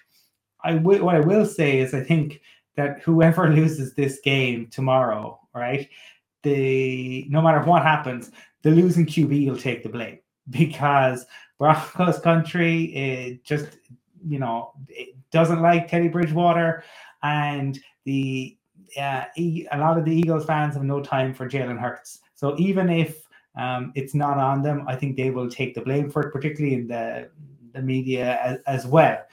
The other thing that I suppose is interesting around this is both of these teams have completely different defensive approaches. The Eagles are happy to give up short stuff, allow you to make completions. They don't want to give up the, the big plays. They they don't do a whole lot of disguises. The Broncos are completely different. The Broncos um, look to, to disguise everything, which really worked against the, the Cowboys last week. Justin Simmons was outstanding. And uh, that's going to be fascinating to see how those two match up. You know, the Eagles have finally discovered running the ball. I keep saying it, but they ran the ball five times against the Cowboys earlier this season. Five times. Uh, they they suddenly woken up to it. The Broncos, for the first time, properly utilized Melvin Gordon and Javonte Williams last last weekend. I'm interested to see can they do that again. The Eagles allowed Justin Herbert to essentially do what he wanted last week. Will that be the same with Teddy Bridgewater? The only thing I, I suppose that will also be interesting, the other side of things, is the Eagles are unreal if they get into the red zone. They're third best team in the league if they get into the red zone. So the Broncos can't allow that to happen too frequently. Look, if the Broncos beat the, the Cowboys last week and lose to the Eagles, then it was a pointless victory over the Cowboys. It, it really meant nothing. This should be a game. The Broncos are at home. Obviously, there are COVID issues in Colorado, and um, the the Broncos are, are missing a number of players. But it should be a, a, a, a game where the Broncos build on what was the standout performance from Vic Fangio's tenure thus far, and they beat the the Eagles. It's going to be close no matter who wins it. I'm going to go toss a coin. The Broncos should win it and go to six and four. And the Broncos should, if they sit six and four going into the bye, make the playoffs. Two weeks ago, the season was over. We were in rebuild. Von Miller's gone. Other players could go before the deadline. Two weeks later, potentially to go six and four, an opportunity to be well within the crazy line of AFC teams that are looking to get a wild card. Bizarre. But I said at the time I didn't agree with the trade. I didn't understand what they were doing. I know at the end of the season Von Miller could walk away, but sometimes you've got to let players walk away for the good of the team. But this Eagles team, 71% of their, of their plays in the last two games has been run, run orientated. That to me just shows they just don't trust Hurts. And while he plays well, reasonably well, they don't trust him in the long run. We touched on it earlier in the week when we were having conversations around whether it's Sirianni that's holding him back or whether it's it's Hurts just isn't good enough to be in the NFL. It's a bit of a mix mix and match opinion in terms of what people were saying. But that's the conversation we had with Connor Rogers, who came on our show on Thursday night. But for me, this Broncos defense is really good and really strong. For all the frailties that we discussed in the season, players not showing up, they still only giving up 18 or less points in six games. I don't see a situation where Hurts can go and beat this Broncos defense. Whatever about Bridgewater being good enough to win the game is probably another conversation. But Bridgewater's completion rate is quite high. And if you look at the Eagles off defense, touched on it on Monday show, they don't change. You know, they let teams go up and down the field on them. There's no in-game management. They don't even have time and the, and the defense quarter makes changes. They just basically, this is the scheme. We work off it. If we stop them, we stop them. If we don't, we don't. anyway, I was going to say, I, I said in the past with Denver, more, more like Liverpool fans, you know, they went down for 20 odd years, like they should have won the league every year. But anyway, we move on. For me, the Broncos should win this game, and I hope the Broncos win this game because I don't have much love for the Eagles. Let's not have personal uh, hatred towards teams here. Okay. Right. I think nine times out of 10, the, the Broncos at home in Mile High should win this game. The only concern I actually have was I touched on in our private group earlier today and Mike Shula is the offensive coordinator. I haven't experienced him with the Giants I have two years of experience with with, with Pat Shurmur. He concerns me because when he was in Carolina, he wasn't a fantastic coordinator. He wasn't anything special with the Giants, and now he's stepping in tomorrow. So I'll be interested to see what playbook he, he's handed for this game. Did he go very conservative, or did they try expose this? And they should expose. Having gone to Dallas last week and put up 40 odd points, there's no reason why they shouldn't be putting that up against this Eagles defense because this Eagles defense is bad. Private group. It's the first I've heard of that. Must have a look at that after the show. Um, look, there are many group, things Michael. I can say. Air group. I, I, know I'm joking. There are many things I can say here. Um, I'm going to try and keep it to one minute maximum. The Broncos should beat the Eagles. The Broncos have the talent to beat the Eagles. The Broncos at the start of the season had no excuses. Big fans, you had to get to the playoffs. Yada yada yada yada yada. However, there there is a pessimist in me that says I'm gonna wake up tomorrow morning, have some breakfast, mark some books for my job. By about 7 a.m. Mountain, Mike Klis is gonna tweet out and say that a couple of players have tested positive. And I just got a really, really bad feeling ahead of this game. Because this year we know the rules. If you don't play, you forfeit the game. There's no ball this year. There's there's no movements. What happened last year was a disgrace because teams weren't treated equally. That's a different conversation for a different time. But I just have a bad, bad feeling about this game. The Eagles, now I'm not a trained coach. Um, here is how you beat the Broncos tomorrow. You run the ball consistently, maybe 70% of the time. You use play action when you don't. You take your field goals. You do not go for it in fourth down. Take your field goals. Even if you're on a second down at the 40 yard line for the Broncos, you take your field goals um, and you utilize the first and second down opportunities and you utilize the punts that the Broncos have because they'll have a good few punts. The first and second quarter in this game is is so key. Um, if the Eagles are in it at halftime, they have a chance big time. The Broncos will win by a field goal. You'll take it. You take it. Of course, eh, of course, I'll take it. But somebody we, we said in the last game, you know, you have to win. Like you're talking about the Chargers, you know, you, you want to see a team start to win convincingly there are no excuses anymore. But this is like playing Monopoly with Vic Fangio, and he's been given to get a jail free card because two weeks ago everybody was damn right to think what they thought. It was a what joke. I, what, I, what I would say as well, if you look at the Eagles' results, right, everybody goes, "Oh, they're in this game. They were close. Look at the score at the end of the game."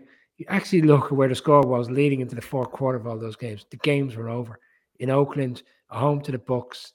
They were out of those games, and they got late garbage time touchdowns. And everybody goes, "Oh, look at Hurt's stats! Aren't they fantastic? He threw two touchdowns." He's thrown them in the last four or five minutes of each game. The game is effectively over. The Broncos should be winning this game comfortably. That's the big that, that that's the big word there should be. And were they playing on the pier in Oakland or, or where where were they playing? The game's in Vegas. I'm so sorry. You said Oakland. I'm really sorry. I had, I Oh, do apologies. Sorry. Yeah, fair point. Yeah. Okay. As I said there, Marcus was saying about the Eagles. He's picking the Packers in this game. He picked the Eagles, bearing in mind how negative he's been about Jalen Hurts in particular. I think he hits the Broncos. He hits us. Maybe, maybe I don't think he hates you guys, but he might hate the Broncos. I'm only joking, Mark. Get get back on here soon, man. Uh, missing Mark tonight and all his uh, ABBA cliches, etc. I Yeah. could really do a one right now. Broncos for me. Anyway, hell of a game. I want to give a shout out first off to the to the UK and Irish Packers that are heading over to the States for the first time in two years. Um, they might not like my pick in a couple of minutes. coming through, but, uh, yes, uh, and and you know what? Not not just to them, but to everybody heading over from Ireland, UK, whatever. Especially, as I think this is like the first big weekend.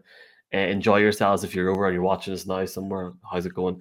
Um, intriguing game. Russell Wilson reborn against the COVID destroyer, Aaron Rodgers at quarterback in Lambeau Field column. Hell of a game, big game. Who wins it and why?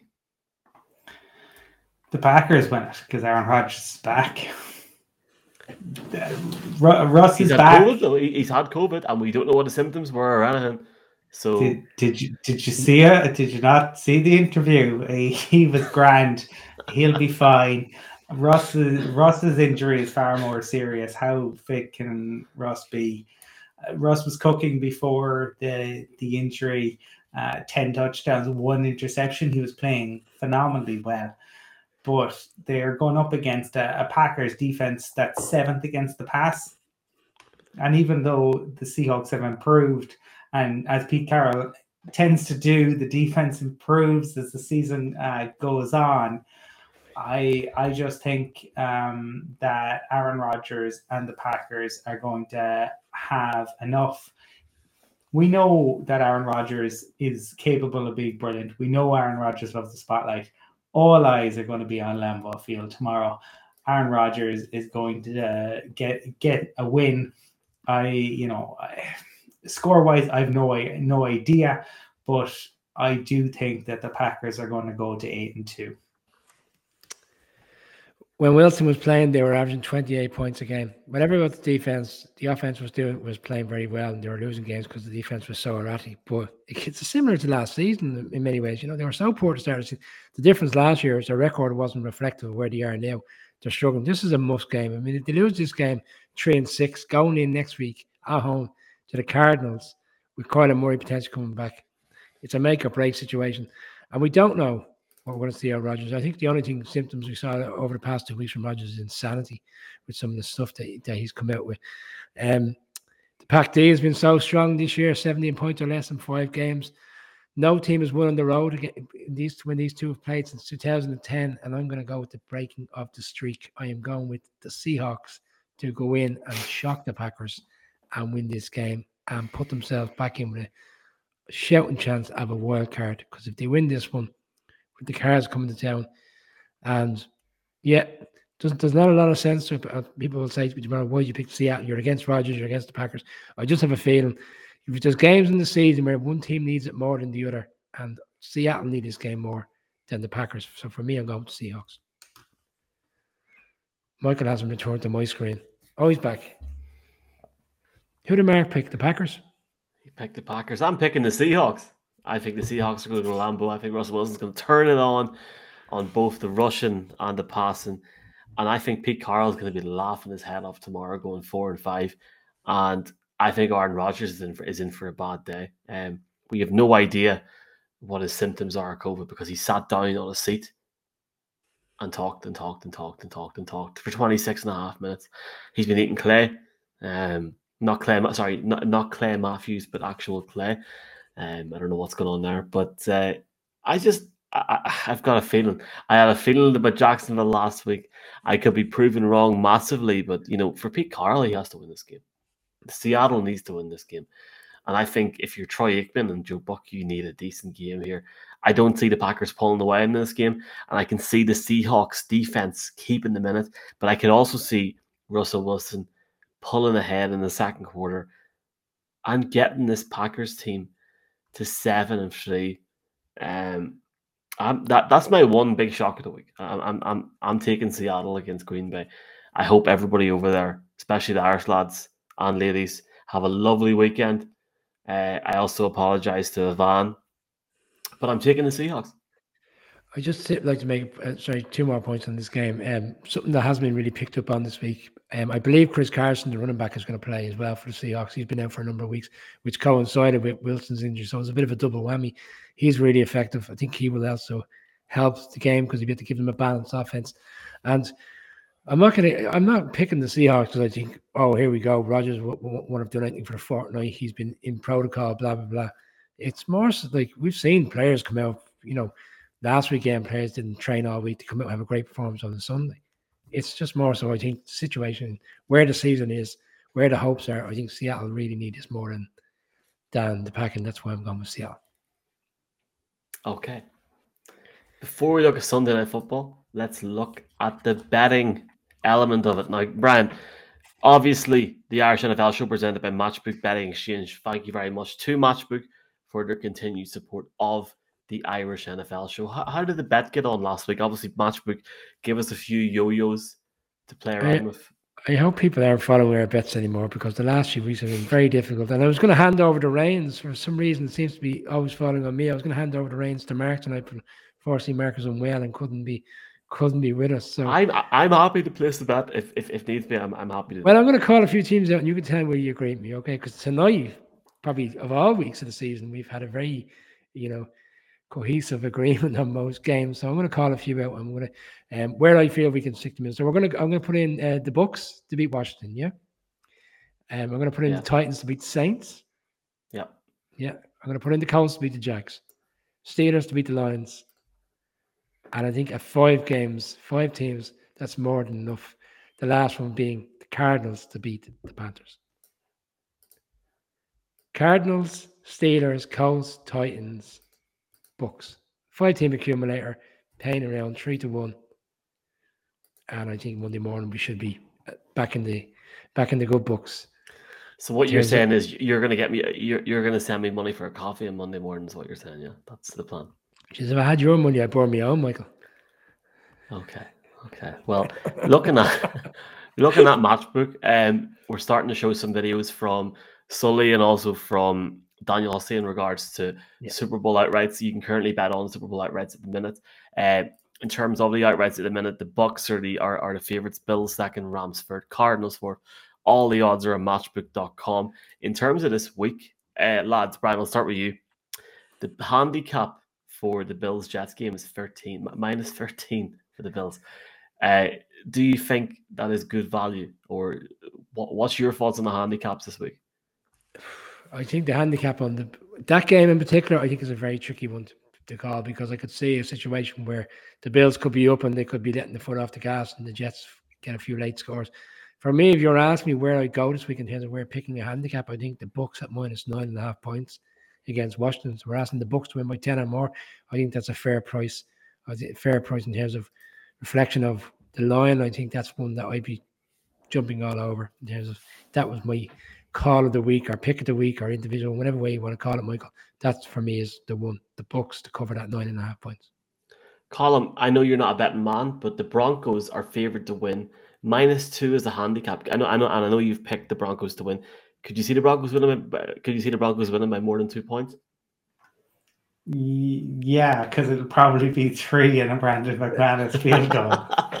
there you go. It's yeah. even money at the minute on matchbook. Michael, interesting. I picked up on when you were talking about the game. Um, you said that you know the scenario in LA would be that the Chargers will be winning by two points, and the Vikings will drive down and miss a field goal because that's typical Vikings. Well, the line is two and a half. So again, similar scenario. We need Chargers to win by three. Interesting one to think that someone out there might back the Vikings plus two and a half because it's such a tight game and potentially could go either way. The one for me this week is the Colts Jaguars game. The line, the handicap, sorry, is minus 10 for the Colts. Uh, they, yeah. That will happen uh, as far as I'm concerned. I, I can see the Colts winning by 10 to 14 points. And that's all I'm going to say. I'd like to thank Matchbook. Uh, and I know Brian and Colin will, uh, will also add to that, but uh, a huge thanks to Matchbook for their continued support. We're getting there to the Super Bowl.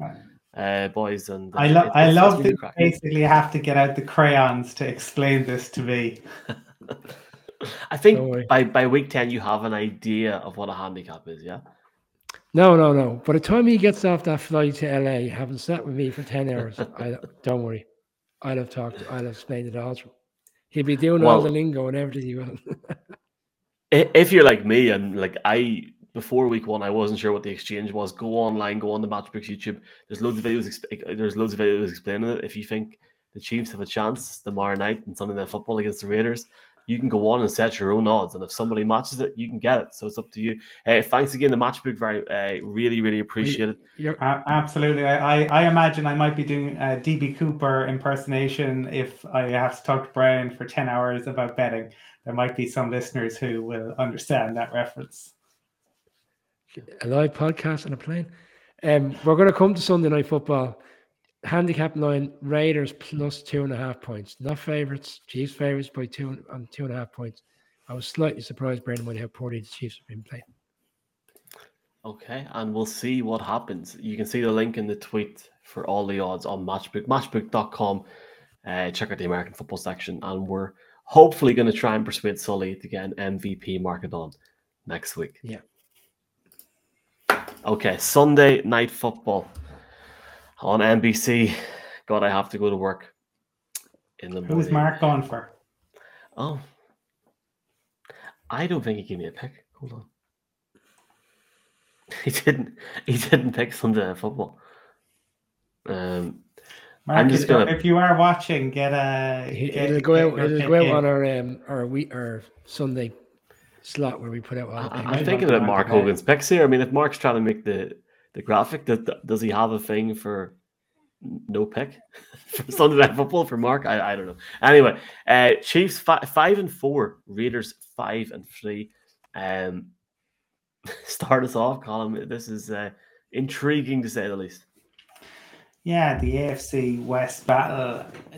To me, I suppose this is well. What are the Chiefs, right? Because talk them up. I talk them up massively before the the season, but they have, you know, they sit at five and four, and you are what your record says you are. But they they found a way to to beat the Giants, but against the Packers, they had everything go their way last week. They're going up against um, a, a QB making his league debut.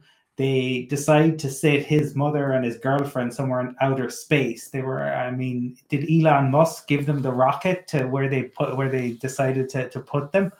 Um, and yet, Patrick Mahomes is only sacked once, right? But everything felt like a struggle. He went, he tried throwing at, at Tyreek Hill 11 times. They connected four times that that's his main like outlet. That's the big play, and and the teams have taken that away. They've used the the two cover shell. Um, they've dared Mahomes to to beat them by taking stuff underneath, and Mahomes hasn't been patient enough. And he keeps saying this week that he is going to to keep taking shots. Well, he's got to connect on them. We know he's capable of it, um, but it's it's an interesting one to to say the least. The the Raiders were flat last week, given everything that was going on. That wasn't a, a, huge surprise. But the Raiders were playing the Chiefs really well, even when the Chiefs were flying over the past couple of, of years. And they played the pass really well the, so far this season. A lot of that comes from their pass rush being so effective. Maxx Crosby has been absolutely outstanding. But I think this is a really tough game, right? Because if you, I, I, just said about the what most teams have done is they've adapted and they've gone the two cover shell against Mahomes and they've said, right, you're going to have to take the underneath stuff. We're not going to allow you to go deep. We're going to take, as Jeff was saying, we're going to take Hill out of the game. But the the Raiders, it's all single high. Okay, eighty percent of their snaps single high. If they don't adapt, then Mahomes could this could be the where Mahomes has a field day and they they get back into it. Um, I think this is a really tough game to to play uh, or to to pick. I, I really do. Um, I I can see ways that both sides win. I'm going to say the Raiders don't change um, what they're what they're doing, and as a result, the Chiefs get the the win, but I, I I keep saying the Chiefs are gonna you know to get to find a way or gonna gonna win. This one, yeah, I'm I'm saying it, but I I I'm not sure how how much I believe it. I'm not. I'm not concerned with this game at all. At all. I, I've, I've the Chiefs. No, not for me. I've watched them the last two weeks. People keep saying they're going to get it together. They're going to get it together because it's the Chiefs. But there's no science behind it anymore. There's no, you know, I know we're saying Mahomes hasn't been sacked. He's been sacked the odd time. 13 points they put up in the second, sorry, in the game last week. Zero points in the second half. The Monday prior to that against the Giants, six points in the second half. Both defenses played well. In fairness, you know, both defenses schemed against against Mahomes. And people say, "Oh, but the Raiders' defense is a bit erratic." Same time, all the blitz this season, twenty-five percent of their blitzes they've got to the quarterback. So I actually think Mahomes will struggle tomorrow night, and they're still going up against a team that's averaged twenty-one points a, a game. I said last week that I felt the Giants would win because with all the concern, I didn't think our defense would play well, but with all the concern, you know, with the rogue stuff, it was similar enough to when they were flat after the Gruden stuff and they lost at home to the Bears. The following week, they rebounded in Denver and won very well and put up a good score on the Broncos defense. And I think they won't have any trouble against this Chiefs defense that has played reasonably well the past two weeks, but get hold of a good offense and they'll, they'll expose them again. I think the Raiders will win comfortably in this game tomorrow night. I don't see it being close. I think we're going to a situation where people are just going to have to start moving on from the Chiefs, and I'll probably be completely wrong come Monday night show. For for me, the Raiders rebound, they win well, and it's a big, it's a big one in, within the division. Yeah, like look, I fall in love with the Chiefs because I'm tired. Of, I'm tired of it'll get done, it'll get right, it'll get it'll it'll come around again. We I get hounded. I I get hounded on the 8th of February for saying Mahomes was nowhere near good enough in the Super Bowl. It was always oh, it was somebody else's fault. It's always somebody else's fault when you play the Kansas City Chiefs. Always somebody else's fault. Mahomes hasn't been good enough this season so far. He looks lost. He looks like a lad that has been watching too many TikToks with his sister and his brother and sorry, his sister, his wife, and his brother. Um, but look, let's let's talk to the uh, let's uh, let's talk about the football here the reality is Kansas City should go into Vegas on Sunday Night Football and run the ball as much as Mahomes throws it. That's not going to happen because they got Patty Mahomes. Patty Mahomes will probably have 35, 40 pass attempts on Sunday Night Football, and that will be their downfall. Um, I think the Ravens, sorry, the, Ravens, the Raiders will have the Chiefs number early on. I think they'll they'll guess everything. I think the strategy from Eric Bieniemy this season has been woeful to say the least.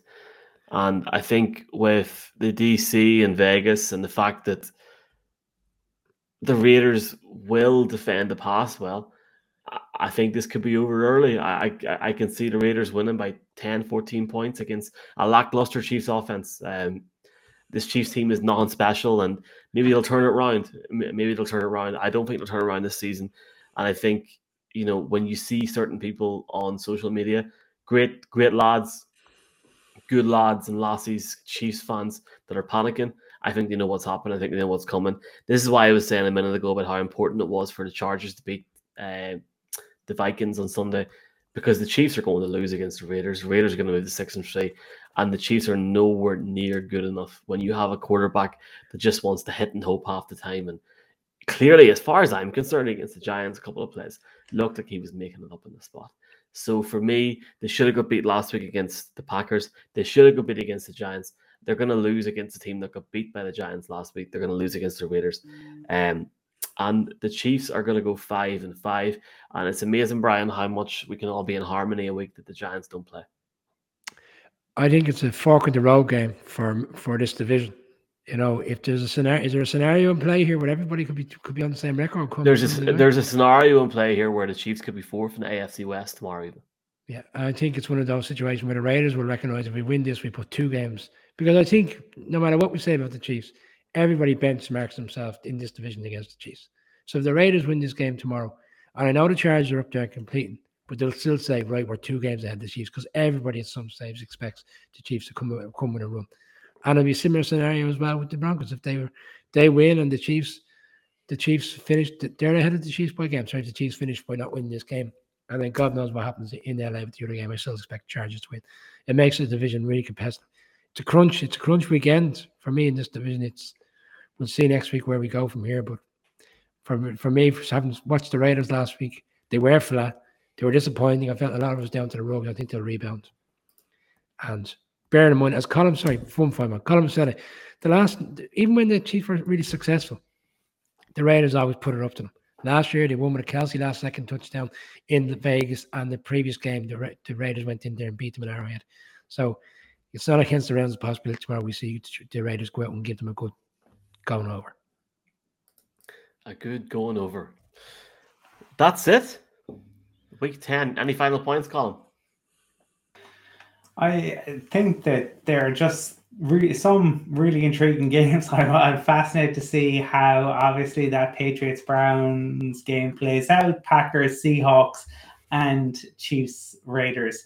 I have no doubt that we will see, um, you know, just incredible. Like, look at last week, right? We we did this show last week, and then twenty by the time twenty four hours later rolled around, there were a host of shocks. I wonder what we're going to be talking about on on Monday night. The I- Rams 49ers. Well, that's going to be a good game on Monday night, especially with the OBJ stuff. But this is probably the fourth week, I'd imagine, if you look through all the games where we've been very consistent across a number of picks. You know, those games that you you touched on there, Colin, where it's a bit touch and go. The Raiders game, the Browns, Patriots games, but by and large, we've gone for the same team in a lot of games. But I think the reality of that is come come tomorrow night or come Monday evening when we're starting off our Monday show, somewhere some somebody has caused a shock that we didn't expect to to come. Um, again, it makes for a great weekend of action. Yeah, and the Raiders are slight underdogs against the Chiefs. Should have said that. You can check out our partners, Matchbook, fifteen pound, fifteen year welcome offer. Code is Irish NFL Show. All the T's and C's that are eighteen plus. Please only spend what you can afford. We're back at nine forty five on Monday after the Northern Ireland game. They're playing Italy on, on Monday night. So uh, yeah, see you after then. I know Brian, you'll all be watching, boys, and uh, hopefully everyone enjoys their week ten. Uh, I want to thank everybody for their support. Thank Trust, thank Matchbook for the support. It's been good crack, boys. Hope you enjoy week 10. And uh, see you Monday night. See you Monday. Thank you. Good night. God bless. So we leave it there, so. okey doke. Good night and God bless.